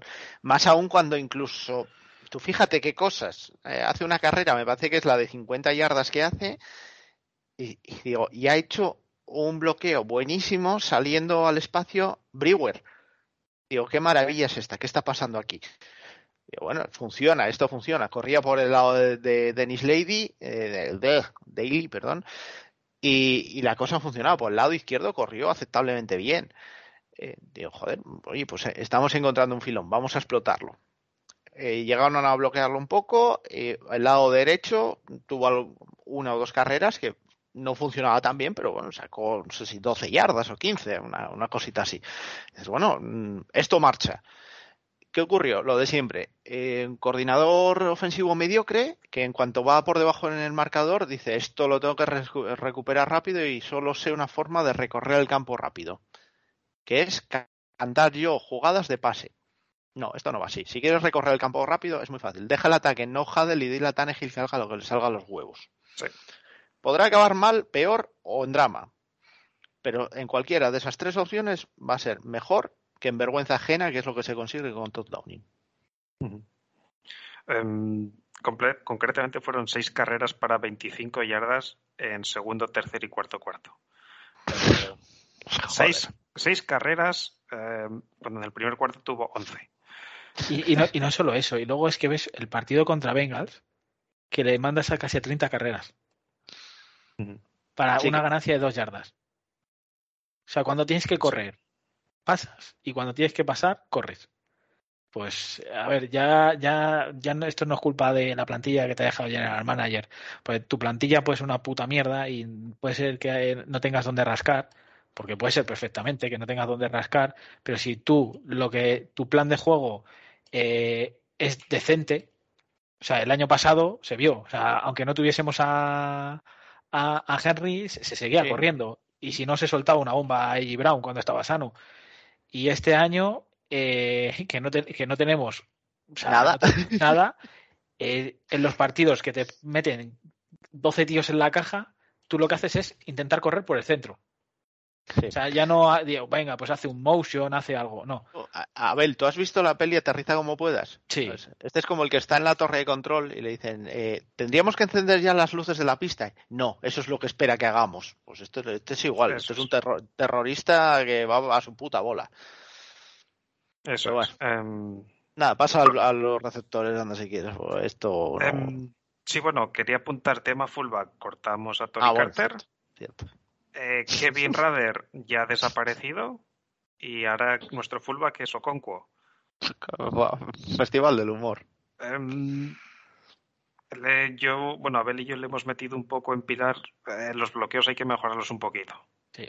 Tiene, tiene, el cuerpo para ello, pero la técnica como Henry todavía es mejorable. A ver, es un tío que en, en, college lo usaban como receptor más que nada y, le, y para bloquear le servía con el físico, pero en NFL con el físico no vale. Entonces, se, nota un cojón. Eh, no sé si es lo mejor meterlo como fullback a, bloquear por la, lo digo sobre todo por la sobrecarga de la caja eh, cuando está Henry y porque va a tener que pegarse teniendo poca técnica contra tíos muy grandes. Entonces el riesgo de lesión me parece que es alto. Pero es que ni siquiera necesitas que bloquee a Oconcu. O sea, si es que solo con poner en la línea a él y a Hooper. Le pones, sí, pero en la, en, la, en la, línea, no de fullback. Me sí, no, no, no. Por, por, eso te digo que o sea, ponerle en la línea mm. y, y, es eh, cuando entre el raser, que se lo empuje al tackle. Sí, sí. Que, y que corra la ruta redirecciona nada más, sí, sí. Claro, y, o sea, y, y, ya te estás quitando por lo menos un, un linebacker tiene que salir con ellos. Sí, pero... ya, ya, estás aliviando la caja, ya, o sea, ya, o sea, sin, sin casi que bloquee, estás permitiendo que, que coño, que, que, Henry tenga más hueco en la caja. Sí, pero a lo que me refiero es que al ponerlo de fullback se tiene, eh, se tiene que meter a gaps interiores donde te encuentras a los tackles gordos, a, los gordos de la línea, y, y el golpeo es en carrera y cuando no tienes buena técnica pues es fácil que la muñeca, el hombro, el codo eh, se vean afectados si no te colocas bien y, y lo veo muy verde y claro, contra un linebacker o contra un raser por fuera son menos kilos, eh, puedes llevarlo mejor. Entonces tengo miedo por lesiones, no por otra cosa. Pues em, dicho este punto, que lo tenía también por aquí apuntado, vamos ahora sí a receptores y tight end. Comenzamos con Racy McMath, que hacía su debut en esta temporada. Cuatro targets para cero recepciones. Se le vieron cositas. Sí, le usamos eh, y le dio un tuit bastante acertado eh, la gran diferencia entre arma profunda y velocista. Sí, tal cual. No, es, es velocista, hay que, pero hay que buscarle encaje todavía. Está muy, muy pronto. Como decía mucha gente en Twitter esta semana, cuando eh, Racing salía de IR y empezaba a entrenar, y había gente que decía, bueno, está ofensivo ahora con Racing o sea, gente que tengo de cabecera en Nashville eh, decía, a ver, eh, no os hagáis pajas mentales rarísimas. Racing McMath es un tío que era eh, receptor tres o Cinco. cuatro. No Sí, sé, cinco. Sí, en LSU, ¿no? Si no me falla la memoria. Correcto. O sea, la LSU de Chase, eh, Chase, la de Marshall, la de Jefferson. Exacto, era, eh, pues era el, el- el último de ese tal y, y era muy específico para una cosa. Bueno, pues para eso a lo mejor tiene encaje, pero no te va a cambiar un- una ofensiva. Lo puedes usar puntualmente y me parece bien, tal como estaba la ofensiva, que le des balones en, profundo, porque es el rol que puede tener. No salieron porque, bueno, pues no era el día, Tannehill no estuvo acertado y, ya está. Hubo un par de ellas que no había ganado separación, el balón fue a una zona donde era atrapable, el DB estaba, eh, estaba pegado la despejó. Bueno, pues ya está, no pasa nada, pero tiene que tiene todavía que aterrizar en la liga todo- que nadie lo mate por el partido de hoy ni que piense cosas raras es- hay que verlo todavía este chico Em, siguiendo la lista, Julius Chestnut, eh, que, que debido a la baja de mm, Dontrell Hilliard y Sí. que Hassan Haskins también estaba fuera, era nuestro running back 2 en este partido. Dos targets, dos recepciones para 8 yardas. primeras recepciones de su vida en la liga Sí. Em, le tocó eh, el rol de terceros downs por, por cuestiones del destino. Em, porque es el que hay Sí, eso es, así que nos alegramos por ser chicos o Carrat, pero en fin, em, deseamos Eh, pronta recuperación a, a Hilliard. Dime, Bravel dijo muy buenas palabras de él. Dijo que desde que había estado, desde que vino en, eh, como un drafted, eh, había tenido buenos entrenamientos, que tenía cosas que mejorar y demás, pero que era un chico que le había gustado mucho entrenando y que, bueno, que estaba teniendo su oportunidad por lo que la estaba teniendo. Pero al parecer es un chico que es bastante del agrado de Bravel. Eh, a mí me gustó la, la, la fuerza que se veía en sus carreras, se le veía un poquito de chispa, sobre todo diferente a lo que tenía alrededor. Me parece que tenía un puntito de físico diferente. Entonces, a ver, hay que ver lo de Gillian en qué queda. Em, seguimos con la lista. Nico Sprokikine, 8 targets, el jugador más buscado de todo el equipo. Mi puta madre. Solamente 3 recepciones para 23 yardas y un touchdown. Y un GPS perdido que todavía no sabe dónde está en la jugada del- de la intercepción. Yo creo Eso que el, GPS lo mandó a Broadway Street y, y él giró hacia la interestatal. Eh, Hay que- ocho, hay- targets, ocho targets Sprokikine, perdón, Abel, es eh, señal de lo Es que es infame. este ataque aéreo. Es No, infame. no- no puedes culpar a Tannehill de, de tener los números que tiene, porque es que si tu arma número uno es Nico Sprokikine, apaga. No, no, pero es que realmente tu arma en el partido no es Westbrook y Kine, o sea, que es al que más le lanzas. O sea, es Goods. Y Goods, el primer tiempo, o sea, hizo un par de, no sé si una o dos, bastante, bastante buenas, pero eh, Westbrook y Kine, aparte de, de lo que es, el, el DB, el de Campbell, el, el, el DB de Jaguars eh, de- de la- del del año pasado, hizo el partido de su vida. Pues no sé cuántos pases deflectó, pero a Westbrook Kine un par de ellos seguro, y, pero además bien. Entonces, mm, que Westbrook tiene da de lo que da, sí, pero también el defensa juega. eh, o sea, sus defensas también jugaban. Sí, Y- pero si no ganas separación, eh, No, no, pero o sea, sí, se lo pones más fácil no, al defensa. Pero, pero no, no, pero separación sí ganaban. El tema es que luego metían muy bien la mano. Pero, o sea, separación sí, sí ganaban. Lo único, pues eso, que a mí, ya te digo, el partido eh, Westbrook y Kine, pues que tampoco nos vamos a sorprender. Mira, Westbrook y Kine, sí, sí, aunque tenga el DB encima, si con el físico que tiene, tiene que ser capaz de imponerse. Esa es la herramienta que tiene. Como, Y si- como- como el touchdown. El, el touchdown es lo, lo más parecido que puede hacer un balón que tiene que saltar y ganarlo. Exacto, es un tío que tiene, no le voy a pedir que haga lo que hace Racing McMahon, porque no lo puede hacer, igual que no le voy a pedir que haga lo que, haga, lo que hace Robert Woods, no, es un- tiene el perfil que tiene. Y si me estás diciendo que el problema es que el, el DB le gana estando pegado, eh, pues entonces eh, de- lo que lo que estás diciendo es que Westbrook y Kine, la herramienta que tiene, que es su físico, no lo está usando bien. Pero es que Y si no lo usa bien y le echamos ocho balones, es que nosotros somos unos suicidas. pero es que Westbrook al final te vale para lo que te vale, que es para bloquear. Punto. Ya Sí, está. no, y creo, y creo que lleva los donuts al vestuario. No para, para bloquear estaba Cody Hollister, perdona. Pero Sí, pero si está en IR, pues. Dios lo tenga en su gloria. Eh, en fin, seguimos. Eh, Chris Conley, un target, una recepción para 27 yardas. una recepción, ¿eh? Cuidado, ¿eh? Ahí, 27 yardas por recepción. A lo loco. No, hombre, joder, lo, lo que jugó, a mí, o sea, a mí me parece que hizo una buena recepción. O sea, mejor de lo de que hizo Westbrook y Kine. No, bueno, a ver, eh, a- había mucha gente emocionada cuando firmamos este tipo de Practice Squad. eh, No sé, yo, Correcto. Yo la verdad que no lo no acabo de ver el encaje, pero oye, Joder, Conley, muy buenísimo base de, de Memphis. Ay, Dios. Ay, Dios. Eh, perdón, eh, pedimos perdón a los afectados, entregamos la tontería y no volverá a pasar. Eh, pero bueno, nada, es eh, complemento. Si se hace un juego, la verdad, todo jornalero, wide receiver que llega a este roster y no sea capaz de hacerse un sitio en el, en el roster de 53, eh, se puede dedicar al videoboxeo o mandar el currículum a los training camps de la XFL. Eh, saludos a Des Fitzpatrick.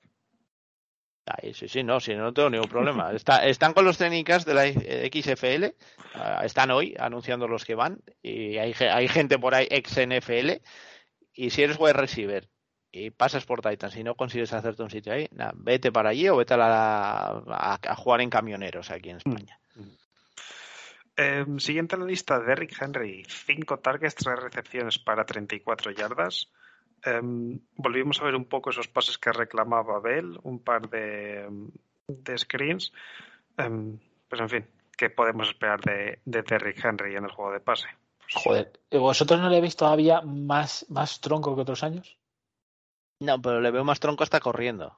Sí, ya lo hablamos esto hace tiempo, sí.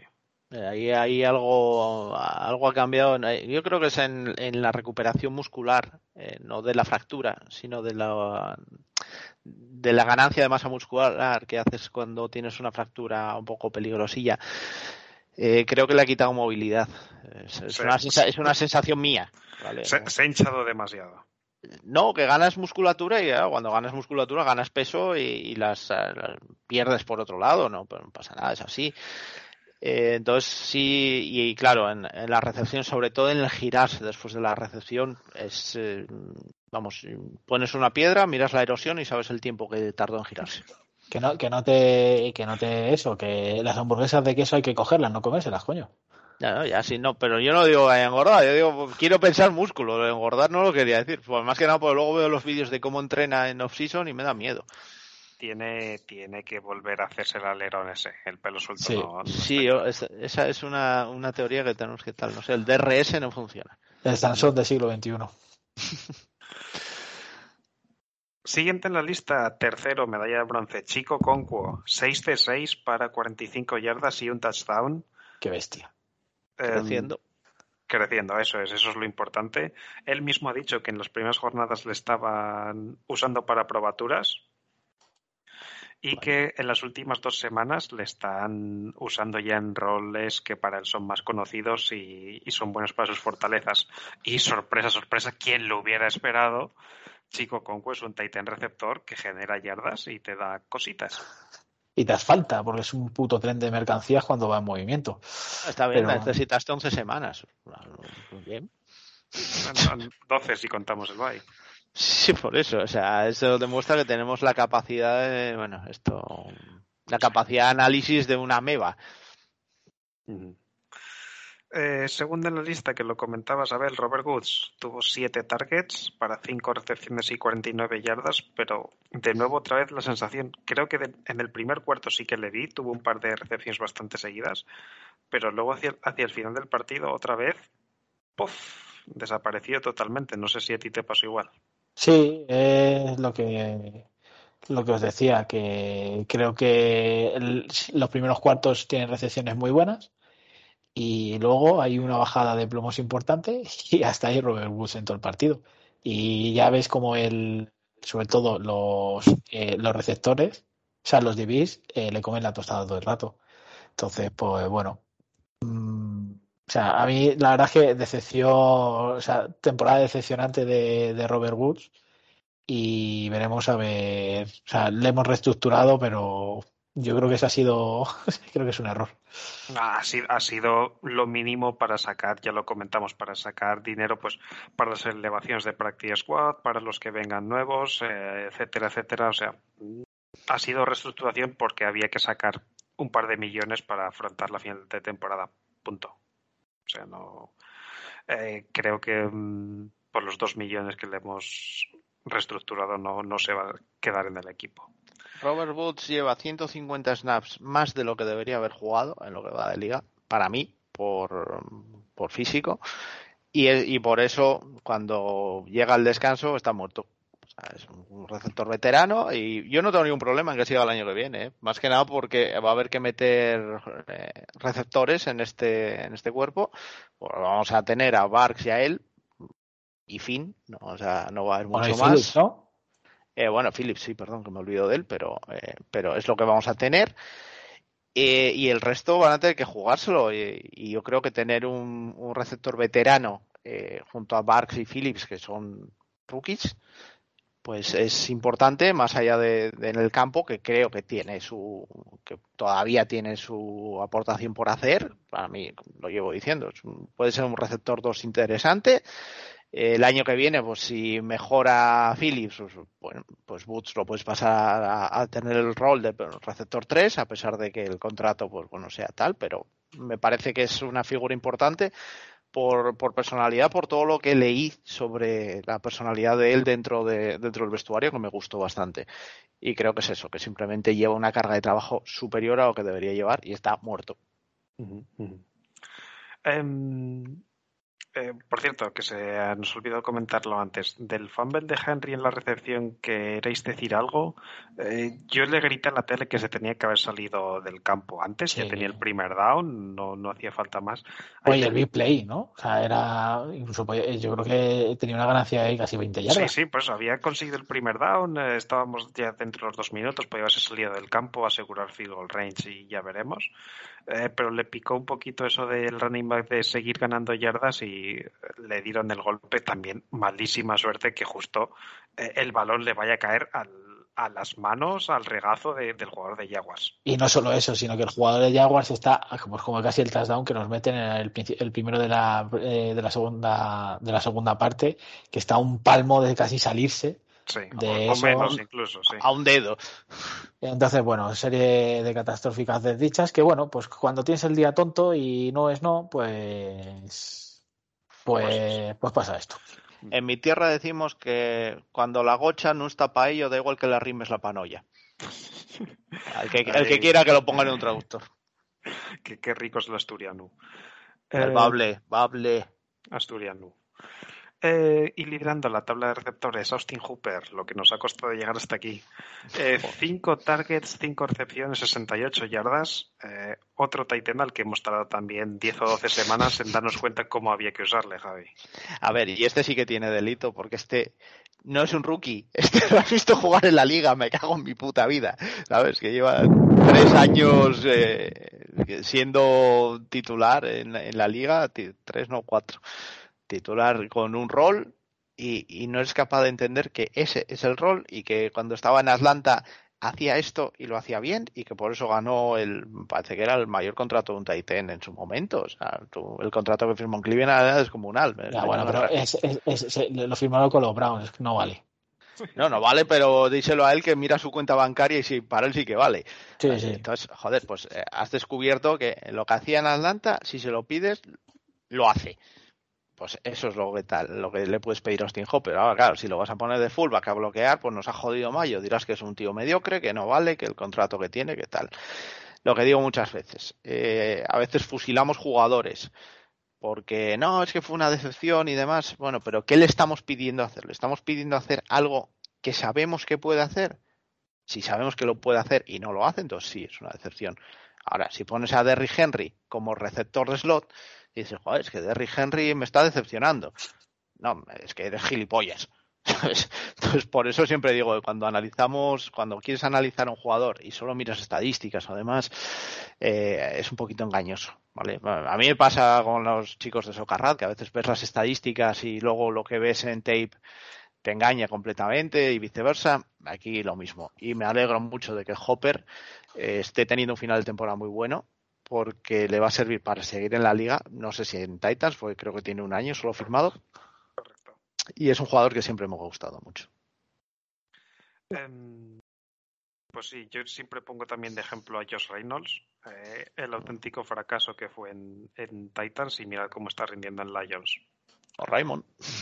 En O a Monra. no, pero eso no pasó por Titans. Ah, bueno, en nuestra cabeza sí. Que dentro la tiene todavía. Subimos, sí. Em, y cerramos con la línea ofensiva. Espera, déjame un, se- un segundo. Un segundo, antes de que arranques, ¿vale? Vamos a decir absoluta mierda de la línea ofensiva porque no hay nada más que decir hoy. Vamos, eh, no lo hemos hablado entre nosotros, ¿eh? os, os lo digo a los que nos estéis escuchando. Pero yo me he tomado la molestia hace un rato, eh, antes de grabar, de mirar todos los practice squad de la NFL. ¿Vale? Y he sacado cuatro tíos. No he buscado, eh, bueno, sí, he buscado un center, pero he buscado un center, dos guards y un left tackle que creo que a día de hoy serían titulares en Titans y mejorarían muchísimo lo que tenemos ahora. Fija- Fijaos los nombres que os voy a dar. A la mitad ni os sonarán, seguro. Eh, James MP era center de BYU el año pasado, lo hicimos en Socarrat. Es un tío que no es nada flashy, nada absolutamente. Es un muy es Ben Jones, ¿vale? Es el perfil de Ben Jones. Puede jugar perfectamente de guard, y si no, puede jugarlo eh, Ben Jones. Creo que mejoraría a Aaron Brewer mucho. Eh, Kellen Dietz, left tackles de los Bears, ex de Arizona State. Este le gustaba a Bell. Sí, ese era el tackle. Left tackle de, sí, está, eh, como te digo, en Arizona State. Este tío, no sé si el último año en college, creo que no había permitido ningún saco, había permitido cuatro presiones o algo así, era una absoluta locura. Este tío, si el que me diga que Dennis Daly es mejor, eh, por favor, que deje el alcohol o me dé su número del, ca- del camello. Y dos right guards. Eh, uno que lo conocemos bien en Socarrat es el, nuestro amigo Jason Poe, ¿vale? Que es muy explosivo, muy físico, estará muy verde, pero creo que es un tío que puesto por dentro, por lo menos a la carrera, te va a ayudar muchísimo porque puede moverse y tiene la fuerza para abrir gaps. Y uno que a mí me gustaba mucho de Western Kentucky, ¿vale? Que está en los Riders, que es Jordan Meredith. Un, un Raigat, como digo, en Riders.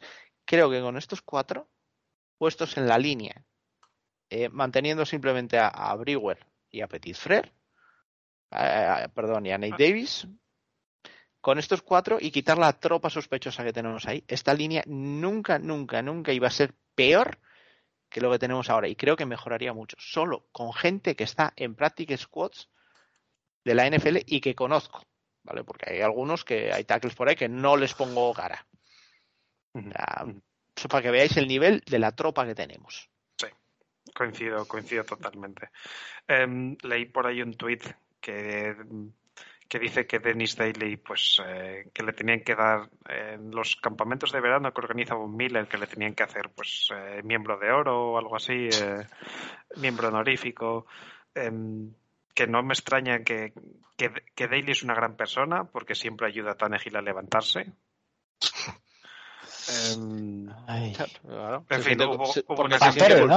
Son, son factores los que está soltando. O sea, eh, es lo que hay, hay. hay, hay una cantidad de, de tweets por ahí que si os buscáis por Twitter, pues eh, los encontraréis.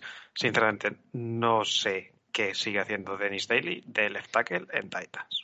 Un Ah. parti- Hubo un momento del partido en el que enfocaron a la banda y estaba eh, con el casco puesto y pegado al y pegado a la banda que creía que iba a entrar le, le Raven Clark y era en Sí. el tercer cuarto. Pero es que el caso, Le, Le Ravenclar jugó de sexto hombre y Dylan Raduns tuvo cero snaps en este partido. Bueno, lo de Raduns, lo de Raduns, Entonces, ya, ya, ¿sabes? ya darlo por perdido. es que, ¿sabes lo que me está empezando a oler? Que Raduns era un tipo que también impuso J-Rob y que Bravel no quería. Pero vamos, pero, o sea, Sí, que está Hay- pagando los platos rotos el chaval. al- algo, algo, raro hay cuando eh, solo juega cuando no hay más cojones. Y, joder, ves que se te está cayendo la línea a trozos. Incluso Petit Frere, que hay momentos del partido que es superado constantemente por Allen. Coño. O sea, dale una oportunidad a Raduns. O sea, ya, ya para saber si le tienes que pagar o no. No, es, que es eso, tío, a Raduns lo puedes probar en el sitio de donde viene, que es el tackle. Y dices, oye, lo pruebo. Si después me lo tengo que calzar al acabar el contrato rookie, pues no pasa nada, me lo calzo. Incluso me lo calzo este verano, no pasa nada. Pero ponlo a jugar. Y si no crees en él, estás ocupando un hueco en el roster que no tiene ningún sentido ocupar. Ten un jugador que creas en él. Y ahora que, si era un chico de, de Robinson, pues eh, ya no está, pues oye, nada, cálzatelo y bu- buscas en el Practice Squad de un equipo por ahí, de todos estos nombres que os he dicho, o, buscas una, otra solución en jugadores que hay por ahí que no tienen equipo. Pero es que no tiene ningún sentido el uso que está teniendo. Ya te digo, yo el próximo partido, todo lo que sea volver a ver a este tío como el tackle, eh, es como una puñalada en los, en los testículos. Coincido, coincido totalmente y la verdad Eh, que eh, deja, deja ya la puta línea ofensiva, porque es, como Sí. su propio nombre indica, ofensiva. Correcto. Em, pues nos movemos al eh, lado defensivo. Em, una línea que de nuevo le costó horrores generar presión con cuatro. Jeffery Simmons, entre que está tocado del tobillo y que sin Denico Otri le están haciendo dobles bloqueos, eh, snap tras snap, pues hace lo que puede. Teir Tar se nota que es eh, más un agujero negro en la carrera que, que un raser interior. Y Bad Dupree Abel, pues eh, nos estamos arrepintiendo de la firma. A, ver, no, realmente eh, Dupri cuando vino de Pittsburgh pues estaba haciendo muy buenos números al lado de TG Watt. El problema de Dupri es su durabilidad. Que no sé cuántos partidos habrá jugado este año, pero muy poquitos. Y la línea, ah, vamos a ver, eh, es que lo que no puedes pretender. Yo, no, o sea, sí, a mí me dio la sensación en el partido que Weaver jugó muy poquito. Y me estaba, y estaba buscando a Weaver. No sé cuántos en la jugaría, pero yo- a mí me daba la sensación de que no 28. jugaba mucho. 28 de 72. O sea, dime, o sea, cómo este tío puede jugar tan poco. Tuvo, ¿Cuánto tuvo, es? tuvo Bad Dupree 59 y al otro lado se rotaron Rasar Weaver con 28 y Tarrell Basham, el recién llegado, con 26. Entonces, eh, joder, daré más rotación a Dupri. Si es que Dupri, o sea, Duprísimos, o sea, a mí me da una sensación que no pueden con su alma. Llega un momento en la segunda parte que no pueden con su alma. Y, o sea, decimos, no, es que en la secundaria, que en la secundaria, si el, el quarterback no corre por su vida y tiene todo el tiempo del mundo para pensar, eh, es que te la van a poner donde, donde él quiera. Es que es Eso, así. Eso, eso es. Sí, sí, tal cual. Esta, este estilo defensivo que tenemos, el esquema por el que hemos optado, funciona siempre que consigas llevar presión. Sí. Si no, pues llega el momento en el que te pillan, porque Sí. te pillan, porque hay calidad y, y quarterbacks como son eh, eh, Joe Burrow, que teniendo tiempo pues nos hizo un destrozo, y Trevor Lawrence es un tío que sí tendrá alrededor una fauna digna de zoológico, Pero que Pero- pero y aún así, que es que la, la, la liga está hecha para que, para que eh, o sea, para, para que la gente pase.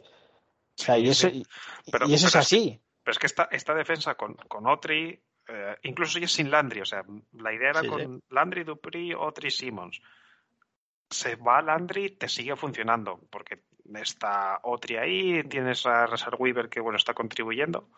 Desde que em, Otri no es- está. Es la, es la clave, sí. no se han conseguido sacks. eh, No, ha bajado el rendimiento de todos. Claro, es, es, es que claro, todo el mundo sabe, vale, pues vamos a por Jeffery Simmons, eh, Batu Priesta con lo de la cadera, le dejamos uno contra uno, no nos hace nada, eh, pues ya está. Pero, a nada eh, que el quarterback tenga tres segundos, pues claro que nos va a destrozar. A ver, eh, yo aquí, eh, y, a- o sea, y aquí creo que eh, también es, eh, mira que, o sea, a mí Bowen eh, este año, bueno, y el año pasado ya lo hizo muy bien, o sea, se, le dijo, o sea, él quería, quería jugar a un estilo de defensa, que creo que, es nuestra seña de identidad. Pero, joder, ves que no te está funcionando porque no tienes, no tienes los jugadores que necesitas, por lo que sea, por lo que sea. Eh, joder, intenta cambiar algo. Mira, quita un línea, si es que no te van a correr, es que ni están intentando correrte. Si es que ni lo están intentando, porque es que quita un línea, macho, y pon otro DB.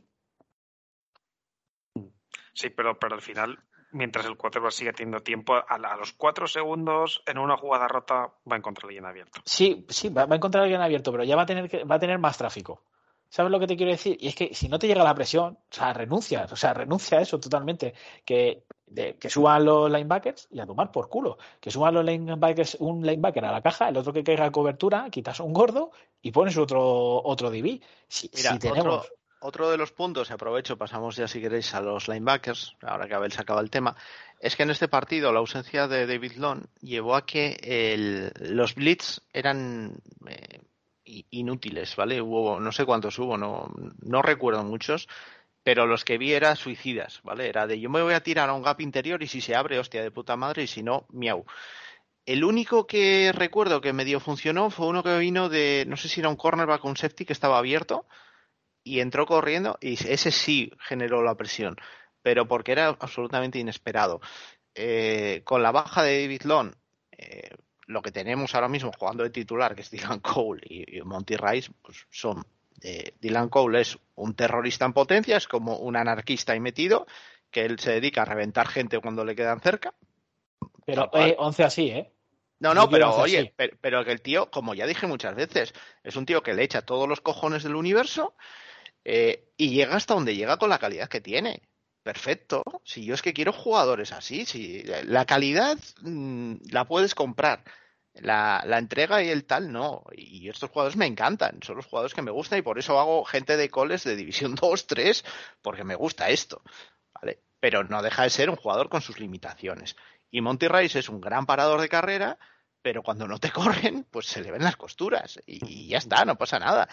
Eh, entonces lo que tienes que buscar es hacer blitz desde fuera, con los cornerbacks, con un safety metido cerca de la caja, con cosas así, y no lo supimos hacer.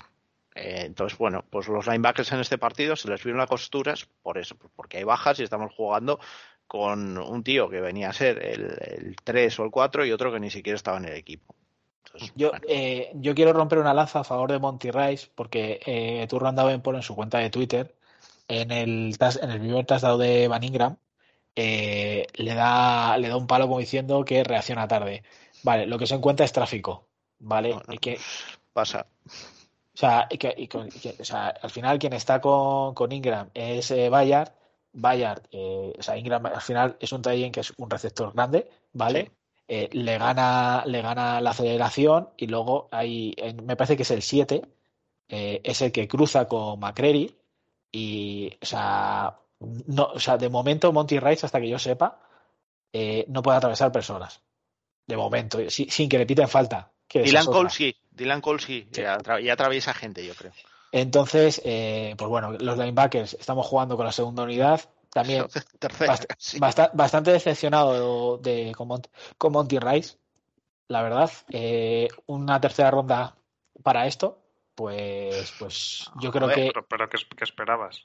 No, no, No. era, no, no engañaba a nadie, que hayamos No, pagado bueno, mucho por él, sí, pero que el jugador no engañaba a nadie, era esto, y lo sabíamos que era esto, que era el sustituto de, de... ay Dios, se me acaba de ir el nombre, ¿cómo Eh, se llama? El, el- no, el Evans. el Ah, ve- vetera- eh, Wesley Woodyard. Bodyguard, eso, joder, no me salía el nombre, me estaba saliendo otra cosa, no, no quiero saber. Pues era eso, eh, venía a cubrir ese rol. Bueno, una tercera, pues si es un tío que te funciona en la rotación y demás, pues, eh, Eh, Entonces, eh, pues bueno, y, y ya hilando con todo esto, o sea, al final lo que se nos queda es que tenemos una plantilla, eh, tenemos una plantilla falta de calidad. Sí. Y es una plantilla que la cogimos en, o sea, en 2018, o sea, en 2019 se hizo un draft muy bueno y hasta hoy hemos, o sea, poco a poco hemos, hemos ido cayendo, nos hemos cayendo y hasta donde estamos hoy. Y creo que es, vamos, eh, por eso el que lo hizo está en su casita. Sí, sí, por, por eso digo que eh, además que yo esto lo he discutido con algunos en el grupo de Titans que me decían, bueno, es que John Robinson mejo- mucho mejor que Ballard. Que Ballard, que, o sea, que se ha visto que tampoco, o sea, que no es fácil ser general manager durante mucho tiempo y, y, y acertar todos los años. Pero es que Titans en los últimos cinco años no hemos acertado. Es que no hemos acertado. Y Hostias, par- cinco años. En los O últimos cinco, o sea, salvo el 2019, No, ha habido cosas que sí que se han acertado. En, o sea, a lo en mejor en- rondas, en- rondas en- altas, en rondas altas. altas no, pero en otras sí, pero bueno, en rondas no, coño, pero en ver, rondas altas has tenido muy mala suerte. Has tenido un, un tío que está fuera de la liga en primera ronda. Has tenido otro que se le ha partido la espalda dos veces y, y Sí, la bueno, rodilla que- otra. que, que lo fichas con un reflag, una reflag. Hombre, también fichamos con una reflaja de Jeffrey Simmons, chico, no, pues pero es- no, no es es- lo mismo. No, no es Vaya, lo mismo. no, no, no, es peor. Es peor. no. Un tío con la, en muletas, con el peso de Jeffrey Simmons y en la posición en la que juega, es peor. No, no, o sea, no estoy, o sea, no, yo creo que una hernia discal, o sea, potencialmente es mucho peor que una. No, no, no, no, no, no, no, va, no, Vale. te, no, te lo, no te lo compro. bueno, no te lo eh, compro entonces. eh, Pero pues esa esto- era su, fo- su forma de draftear, decir, oye, pues Sí, sí, si me por cae tal, pues tal. Bueno, pues es una, chicos, no, no sería la mía, porque yo lo dije desde el primer día, que esa no es la mía. Total, pero- que lo, pero que, lo, bueno. que quiero, lo que quiero llegar, que yo lo que veo es una defensa cansa- cansada y desgastada y, por desgracia y por las lesiones, eh, falta de calidad ahora mismo. Sí, sí, con lo- los suplentes y con los panaderos del barrio. Em, y para cerrar la defensa, vamos con la secundaria, que debido a las bajas jugó de nuevo con Mitchell eh, por fuera junto a Roger McCreary y tres safeties, eh, Hooker principalmente en el slot, Bayer también bajando a ayudar de vez en cuando y Andrew Adams como safety ya más profundo. Em, en fin, nos pasaron, como bien habéis comentado, nos pasaron como quisieron, nos han pillado el truco. Evan Engram hizo el, el partido de su carrera, Zay Jones también tuvo algunas recepciones eh, increíbles. La no intercepción de, de Roger McCreary creo Sí. que nos dolió a todos Sí, sí. muchísimo. Es ¿Nos acordamos Diana- de, ese, de ese percentil de manos y brazos? Es que no, no es que no sea la intercepción que dices, va, no la hizo. No, es que encima eh, justo la despeja lo justo para que le caiga en el pecho el tío. Bueno, o sea, Sí. en fin, día que no iba a salir nada y no salió nada. ese punto. Así que, em, pues claro, con la cantidad de bajas que tenemos en la secundaria, pues yo, solo, eh, yo solo voy a decir de la secundaria, eh, Hooker, me estoy empezando a arrepentir del contrato que le hemos dado. No sé, cuando todo alrededor no funciona, individualizar creo que tampoco vale la pena. No, pero o sea, es que no, no me ha demostrado, o sea, en lo que llevamos de temporada, o sea, no sé si es por la lesión, no sé, eh, a mí no me ha demostrado el contrato que le hemos dado. En fin. Pues nada, hasta aquí yo creo que tampoco vamos a hacer más sangre, porque la mala hostia ya la tenemos todos, chicos. eh, eh, los equipos especiales, bueno, bueno. Nada. sí que también tuvimos movida porque se nos Ah. lesionó eh, Don Legilia las primeras de cambio. Pusimos a Julius Chestnut a, a retornar los kicks y a Robert Woods a retornar el punt, porque solo forzamos uno desde que se lesionó eh, Giliar. Em, ¿Algo que comentar? Que vuelva pronto Giliar. Bueno, si solo fuese Gilia, pues mira, estando como estamos, que vuelva pronto el igual. ¡Hostias, por fin! ¡Por Oh. fin! Hostia, pedir un deseo. Esto es como ver el, co- el cometa Halley. Pasa una vez cada 40 años. ¿Estás bien, Abel? ¿Tienes fiebre? Nah, no sé, lo que tengo es que es cáncer en los ojos de ver a esta puta niña de mierda. Ay, vaya, vaya, vaya. Em, pues sí, que problemas con, con los retornos, em, con los kicks, no, pero claro, ¿qué le vamos a hacer si solo chutamos dos extra point? Em, y con los pants, pues supongo que luego Abel en, en los chicos Soccer nos comentara cómo le ha ido a, a Stonehouse. Partido malo, partido con muchos fallos. eh, el ataque ya lo hemos comentado con todos los ojos que tiene y la defensa, pues, eh, sufriendo las consecuencias de, la enorme carga de trabajo. Por lo que, mm, en fin, lo que vamos a hacer creo que va a ser cerrar esto ya, como bien decía Javi, irnos con los chicos Socarrat, que esta semana también tenemos alguna que otra alegría, y después vendremos con la previa del partido ante los Chargers. Hasta ahora.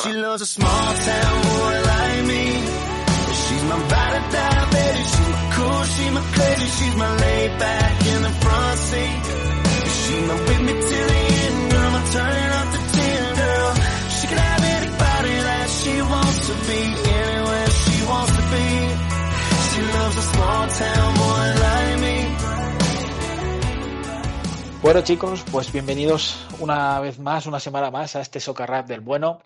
Eh, ya la temporada college se va cerrando. Eh, tenemos premios de Heisman, como hemos hablado de las preguntas para Caleb Williams, y vamos a hacer un pequeño repaso de, los chicos de, esta clase de este año, a ver qué tal se qué tal se les ha dado esta jornada. Y bueno, pues vamos a empezar, vamos a tirar para casa. Eh, Julio Ch- Chestnut, eh, con el partido ya un poco más acabado, dos recepciones eh, de dos para ocho yardas, pues bastantes minutos para él, un poco de la basura, pero jugó. Pierre Strong Jr., por fin, el chico de su, de su Dakota State, dos recepciones para 20 yardas eh, y cinco intentos de carrera para 70 yardas y un touchdown en la paliza de Arizona. Un saludo para aquí al ACL de, de Murray. Danny Gray, también el- en el palizón de San Francisco a los Buccaneers, una recepción para, para 10 yardas para él. Daniel Bellinger, ya decíamos estas semanas atrás que se ha vuelto a incorporar en los eh, New York Giants, aportó tres recepciones para 19 yardas, así que sigue su buena, en su buen hacer de ayudar a la ofensiva aérea de los Giants. Cole Strange, destacamos las cero presiones de esta semana. Eh, ¿Quién más tenemos? Daron Blanc. Daron Blanc, que tenemos una de cal y una de arena. Esta ha tocado la de arena, no sé si es la buena o la mala, pero ha permitido dos recepciones eh, de dos veces que han intentado pasar para 21 yardas y 6 tackles. Para él es de Fresno State, así que muy bien para él. Joshua Williams, el DB de, de Lafayette, de División 2 de los Chiefs, eh, le buscaron cinco veces, le encontraron tres, 33 yardas concedidas, eh, un touchdown permitió y cuatro tackles. Y aquí viene la sorpresa, una vez más, eh, otra semana más, Marcus Jones, el safety de Patriots, cinco, eh, de seis veces que le buscaron, le encontraron tres veces, 43 yardas, consiguió deflectar un, un pase, logró una intercepción y seis placajes. Y por último, nuestro chico de oro, el mejor, el mejor chico socarrat de este año, yo creo que sin, ningún, ni sin, sin ninguna duda.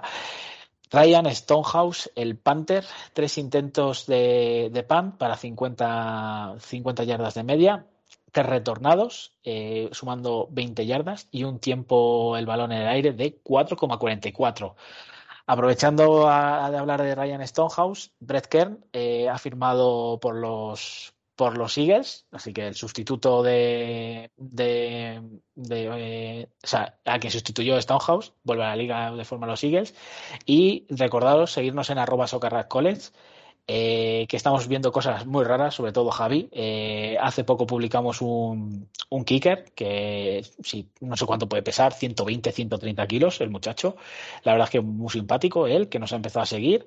Y nada, seguirnos para, para ver más curiosidades, más, más cosas, más campos únicos. Y, y nos vemos dentro de poco para analizar esta clase de draft que se ve impresionante. Un abrazo chicos, hasta la semana que viene. Christie kicks it high and short. Going to be fielded by Lorenzo Neal at the 25. Yeah, give it Pitches to- it, back to Wycheck. He throws it across the field to Dyson. He's got something. 30, He's got 40, something. 50, He's got it. 40, He's got it. 20, 10. He's got it. five, End zone. Touchdown Titans. There on the field. It's a miracle. Tennessee has a miracle. No hay tiempo para lamentaciones en la NFL que entra ya en su recta final, últimos cuatro partidos de la temporada. Y este domingo, 18 de diciembre de 2022, los Tennessee Titans viajarán hasta la costa oeste de los Estados Unidos, hasta Los Ángeles, para medirse en el SoFi Stadium a los Los Ángeles Chargers. El eh, kickoff tendrá lugar en el segundo turno a las 10 y 25 de la noche, hora peninsular española, 4 y 25 de la tarde en la hora del este de los Estados Unidos, 3 y 25 en eh, Nashville y en el centro de México, y a las 6 y 25 de la tarde en Argentina. ¿Y a qué hora vamos a volver a ganar un partido? Pues eh, esperemos que sea sobre la una de la mañana.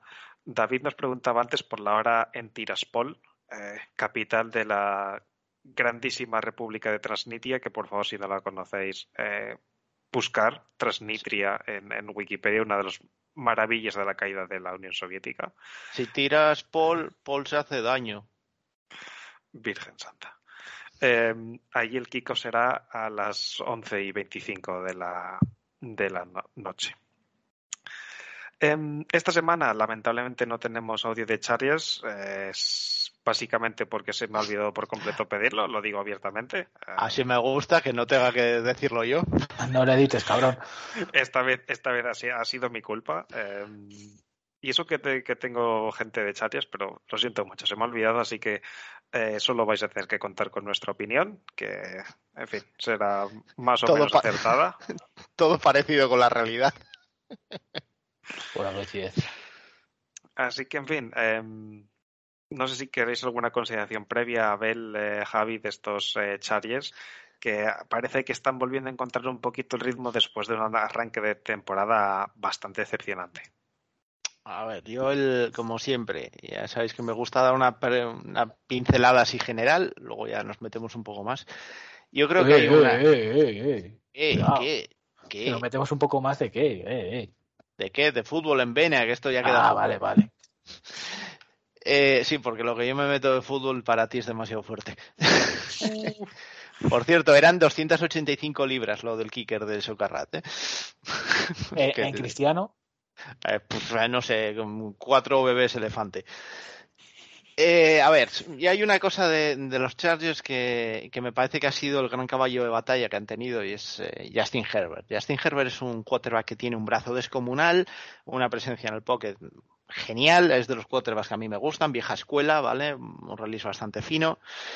Pero cuando llega la presión, cuando la línea no está sentada, cuando llega la presión se tiene que mover, hay blitz, sobre todo cuando hay blitz, y se tiene que mover, la, el, caudal ofensivo de estos Chargers pierde mucho. Eh, también es verdad que Eckler, que es el running back que tiene en estrella, ha tenido momentos de, mm, de claroscuros durante la temporada. La verdad que llevó una temporada muy buena, pero algún partido por ahí no apareció todo lo que debería. Eh, y la línea es el, el problema que para mí han tenido. Han tenido dos rookies ahí en esa línea, que son Yamari Salier y Zion Johnson. Y claro, dos rookies en, en línea que tienen que ajustarse, pues hasta ahora eh, han, han encontrado la forma en cómo ajustarlo para que eh, se cree el, entorno en el que las virtudes de Justin Herbert lucen. Porque en defensa es un equipo que funciona bastante bien, no ha tenido, creo que Khalil Mack, que llegó, y Kyle McNoyle, que llegaron este año, pero no ha tenido después, en cuanto a nombres, mucho más, así nuevo, y funciona igual que funcionaba. Además, está por ahí Derek Tuska, que estuvo con nosotros este año. Eh, creo que la base para la base sobre la que tenemos que construir para ganarles es que vuelva a llegar la presión interior. Creo que Otri esta semana puede llegar ya, por lo que leía. Así que mmm, creo que ese es el punto clave, clave, clave. Que podamos meter presión a ese pocket para que Justin Herbert no pase fácil, porque si tiene tres segundos, como decíamos antes, tiene brazo y calidad suficiente y receptores, porque están Keenan Allen, está Mike Williams, eh, como para hacernos un absoluto destrozo. Sí, porque además es eh, el tipo de, juego que se nos ha venido dando mal todas estas semanas, que es un juego de pase eh, potente, alegre, de, de, 40 a 50 pases por partido. Así que eh, tiene pinta de que lo vamos, lo vamos a pasar mal en defensa. más nos vale recuperar efectivos, como bien dices, y a ver si nuestro ataque em, aprovecha las bajas de la defensa y puede hacer algo. Em, Abel, si nos lees ya el roster defensivo, pues eh, ya lo enlazamos. Bueno, pues en la 3-4 con la que juegan Chargers, eh, en la línea de Wurdus, en el de izquierda a derecha, Morgan Fox, eh, Sebastián Joseph Dave aparece como que está lesionado, así que imagino que jugará Braden Feoco. Joe Gaciano es el otro tackle, eh, Osen linebacker para Kyle Bainoy y Khalil Mack, por dentro Kenneth Murray Jr. y Dre Tranquil, eh, Divis Asante Samuel Jr., eh, Michael Davis y de Nickelback está lesionado Bryce Callahan, así que aquí ponen a Yasir Taylor. Pues están en las bajas estos también. Eh, como safeties, eh, como free safety, Nasir Adderley y eh, en strong safety, Derwin James aparece como lesionado, así que jugará Alohi Gilman. Leíamos hace un momento, periodista insider del Chargers, que decía que Sebastian Joseph Day y Derwin James no volverían a los entrenamientos esta semana. No sé si eso quiere decir que van a estar cuestionables para el partido o que ya directamente los descartan. No dice tal cosa, entonces por ahora eh, los dejamos ahí en duda. Pues eh, ahí queda esta defensa con, con bastantes bajas.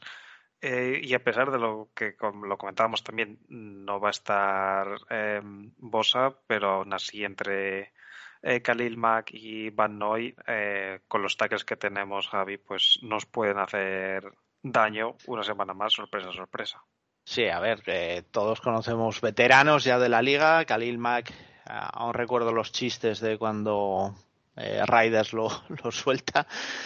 Eh, a ver, son jugadores veteranos, pero son jugadores todavía muy productivos en la liga, además que se complementan bien. eh, y sobre todo eso, los graves problemas que tenemos, sobre todo el lado de, de Double D, que es un absoluto terrorista. Y es el, ma- el mayor miedo que le tengo, eh, de verdad. Si no está Derwin James, evidentemente esta secundaria pierde mucho. Pero aún así, Asante Samuel es un jugador que a mí en el draft del 21 me gustaba mucho.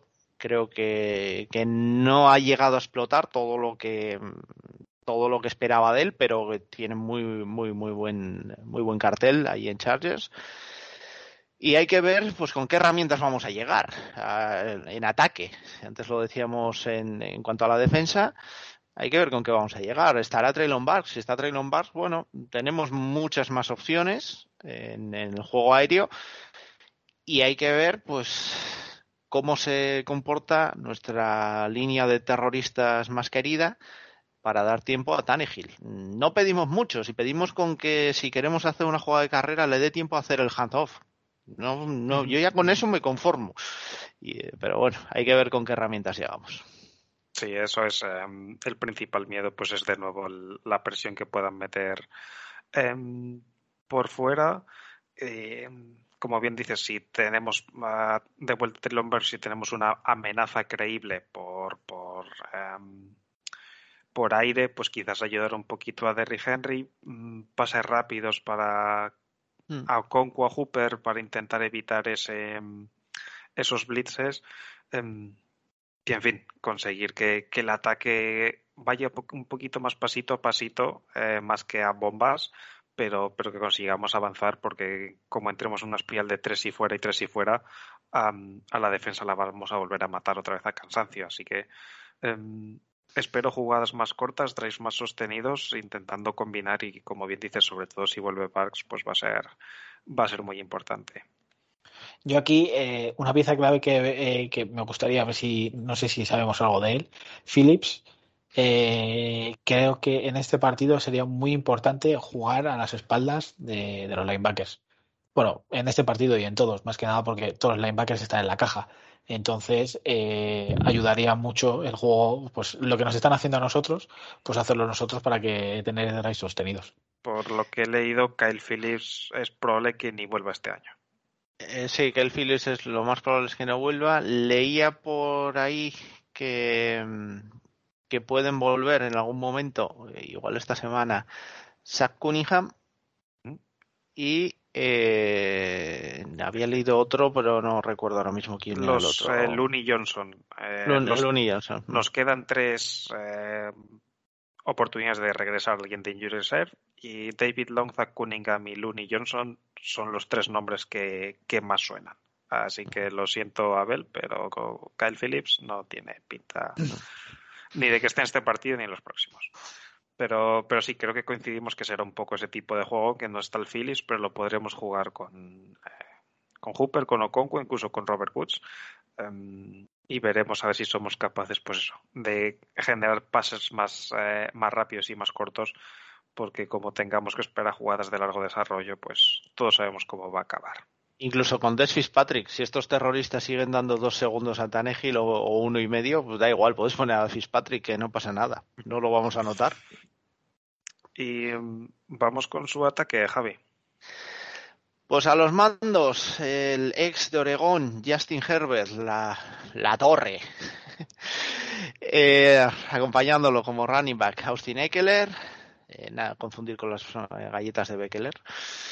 Eh, fullback, Sander Horvath, eh, como tight end, Gerard Everett, y en, la, y en la línea de derecha a izquierda, eh, me aparece como lesionado Trey Pipkins, tercero. No sé qué lesión es, ¿vale? Perdonadme si los aficionados Chargers, no sé qué lesión tiene, no sé si va a estar disponible, pero en principio lo voy a dar como titular. Así que Trey Pipkins, tercero.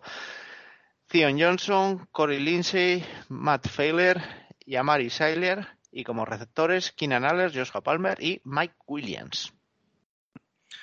Un cuerpo de receptores que ha estado las últimas semanas bastante fastidiado con las lesiones y que poco a poco han recuperado los efectivos.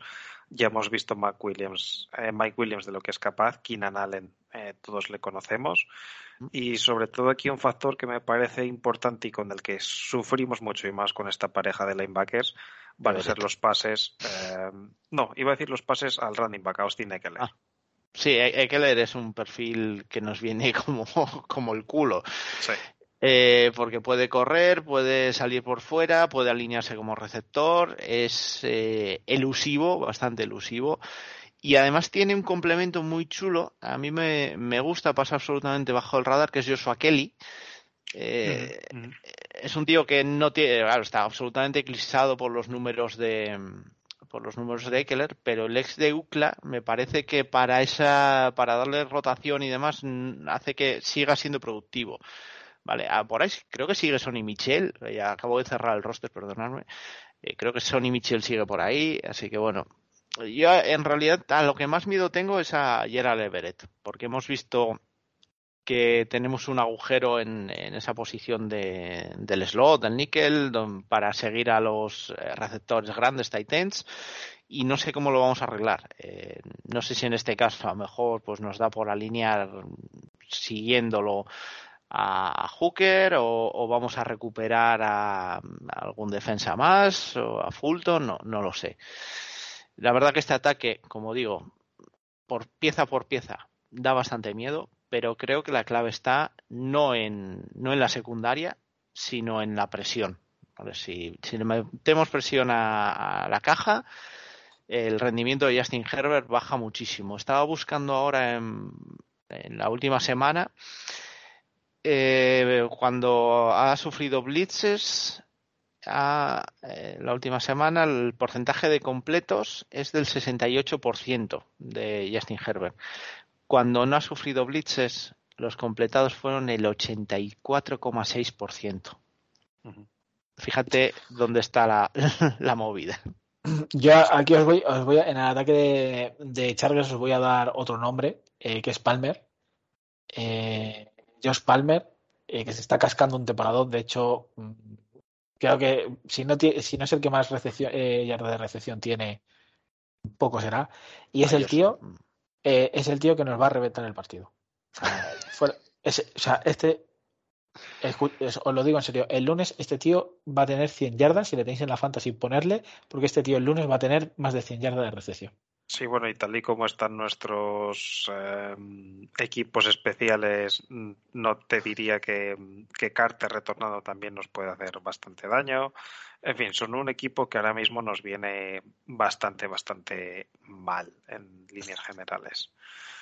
Em, sonamos pesimistas, no sé si nos vamos a quedar así de pesimistas. ¿Hay algún punto positivo, Abel, que podamos decir en, en el ataque, aparte de la presión que dice Javi con esos números, eh, de lo mucho que baja el, el rendimiento de, de Herbert cuando está presionado? ¿Algo más que, que podamos destacar?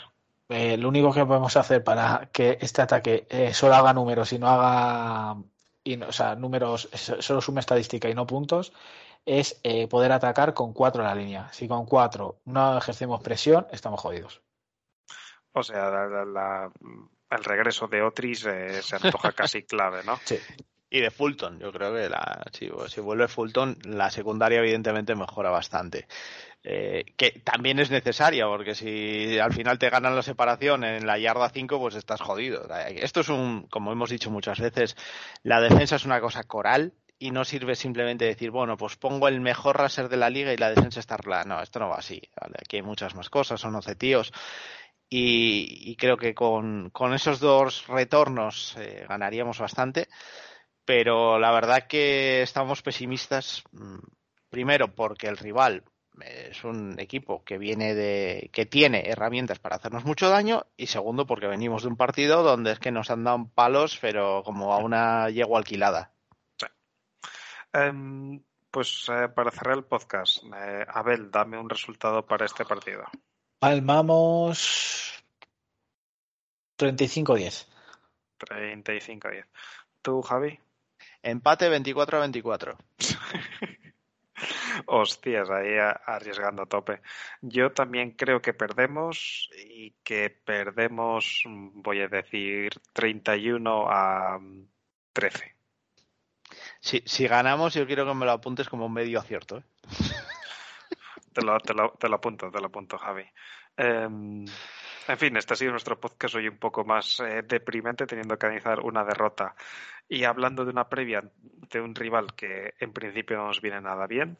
Pero en fin, no olvidéis que estos son los Titans, em, que no sabemos nunca por dónde nos van a salir. Así que el domingo saldremos de dudas.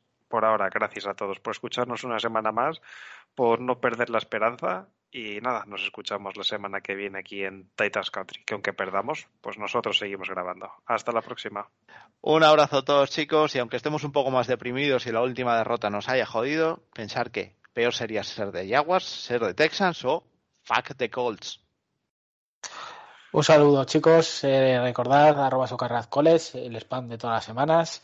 Nos vemos por ahí. Un abrazo. my man before my horses, singing whiskey.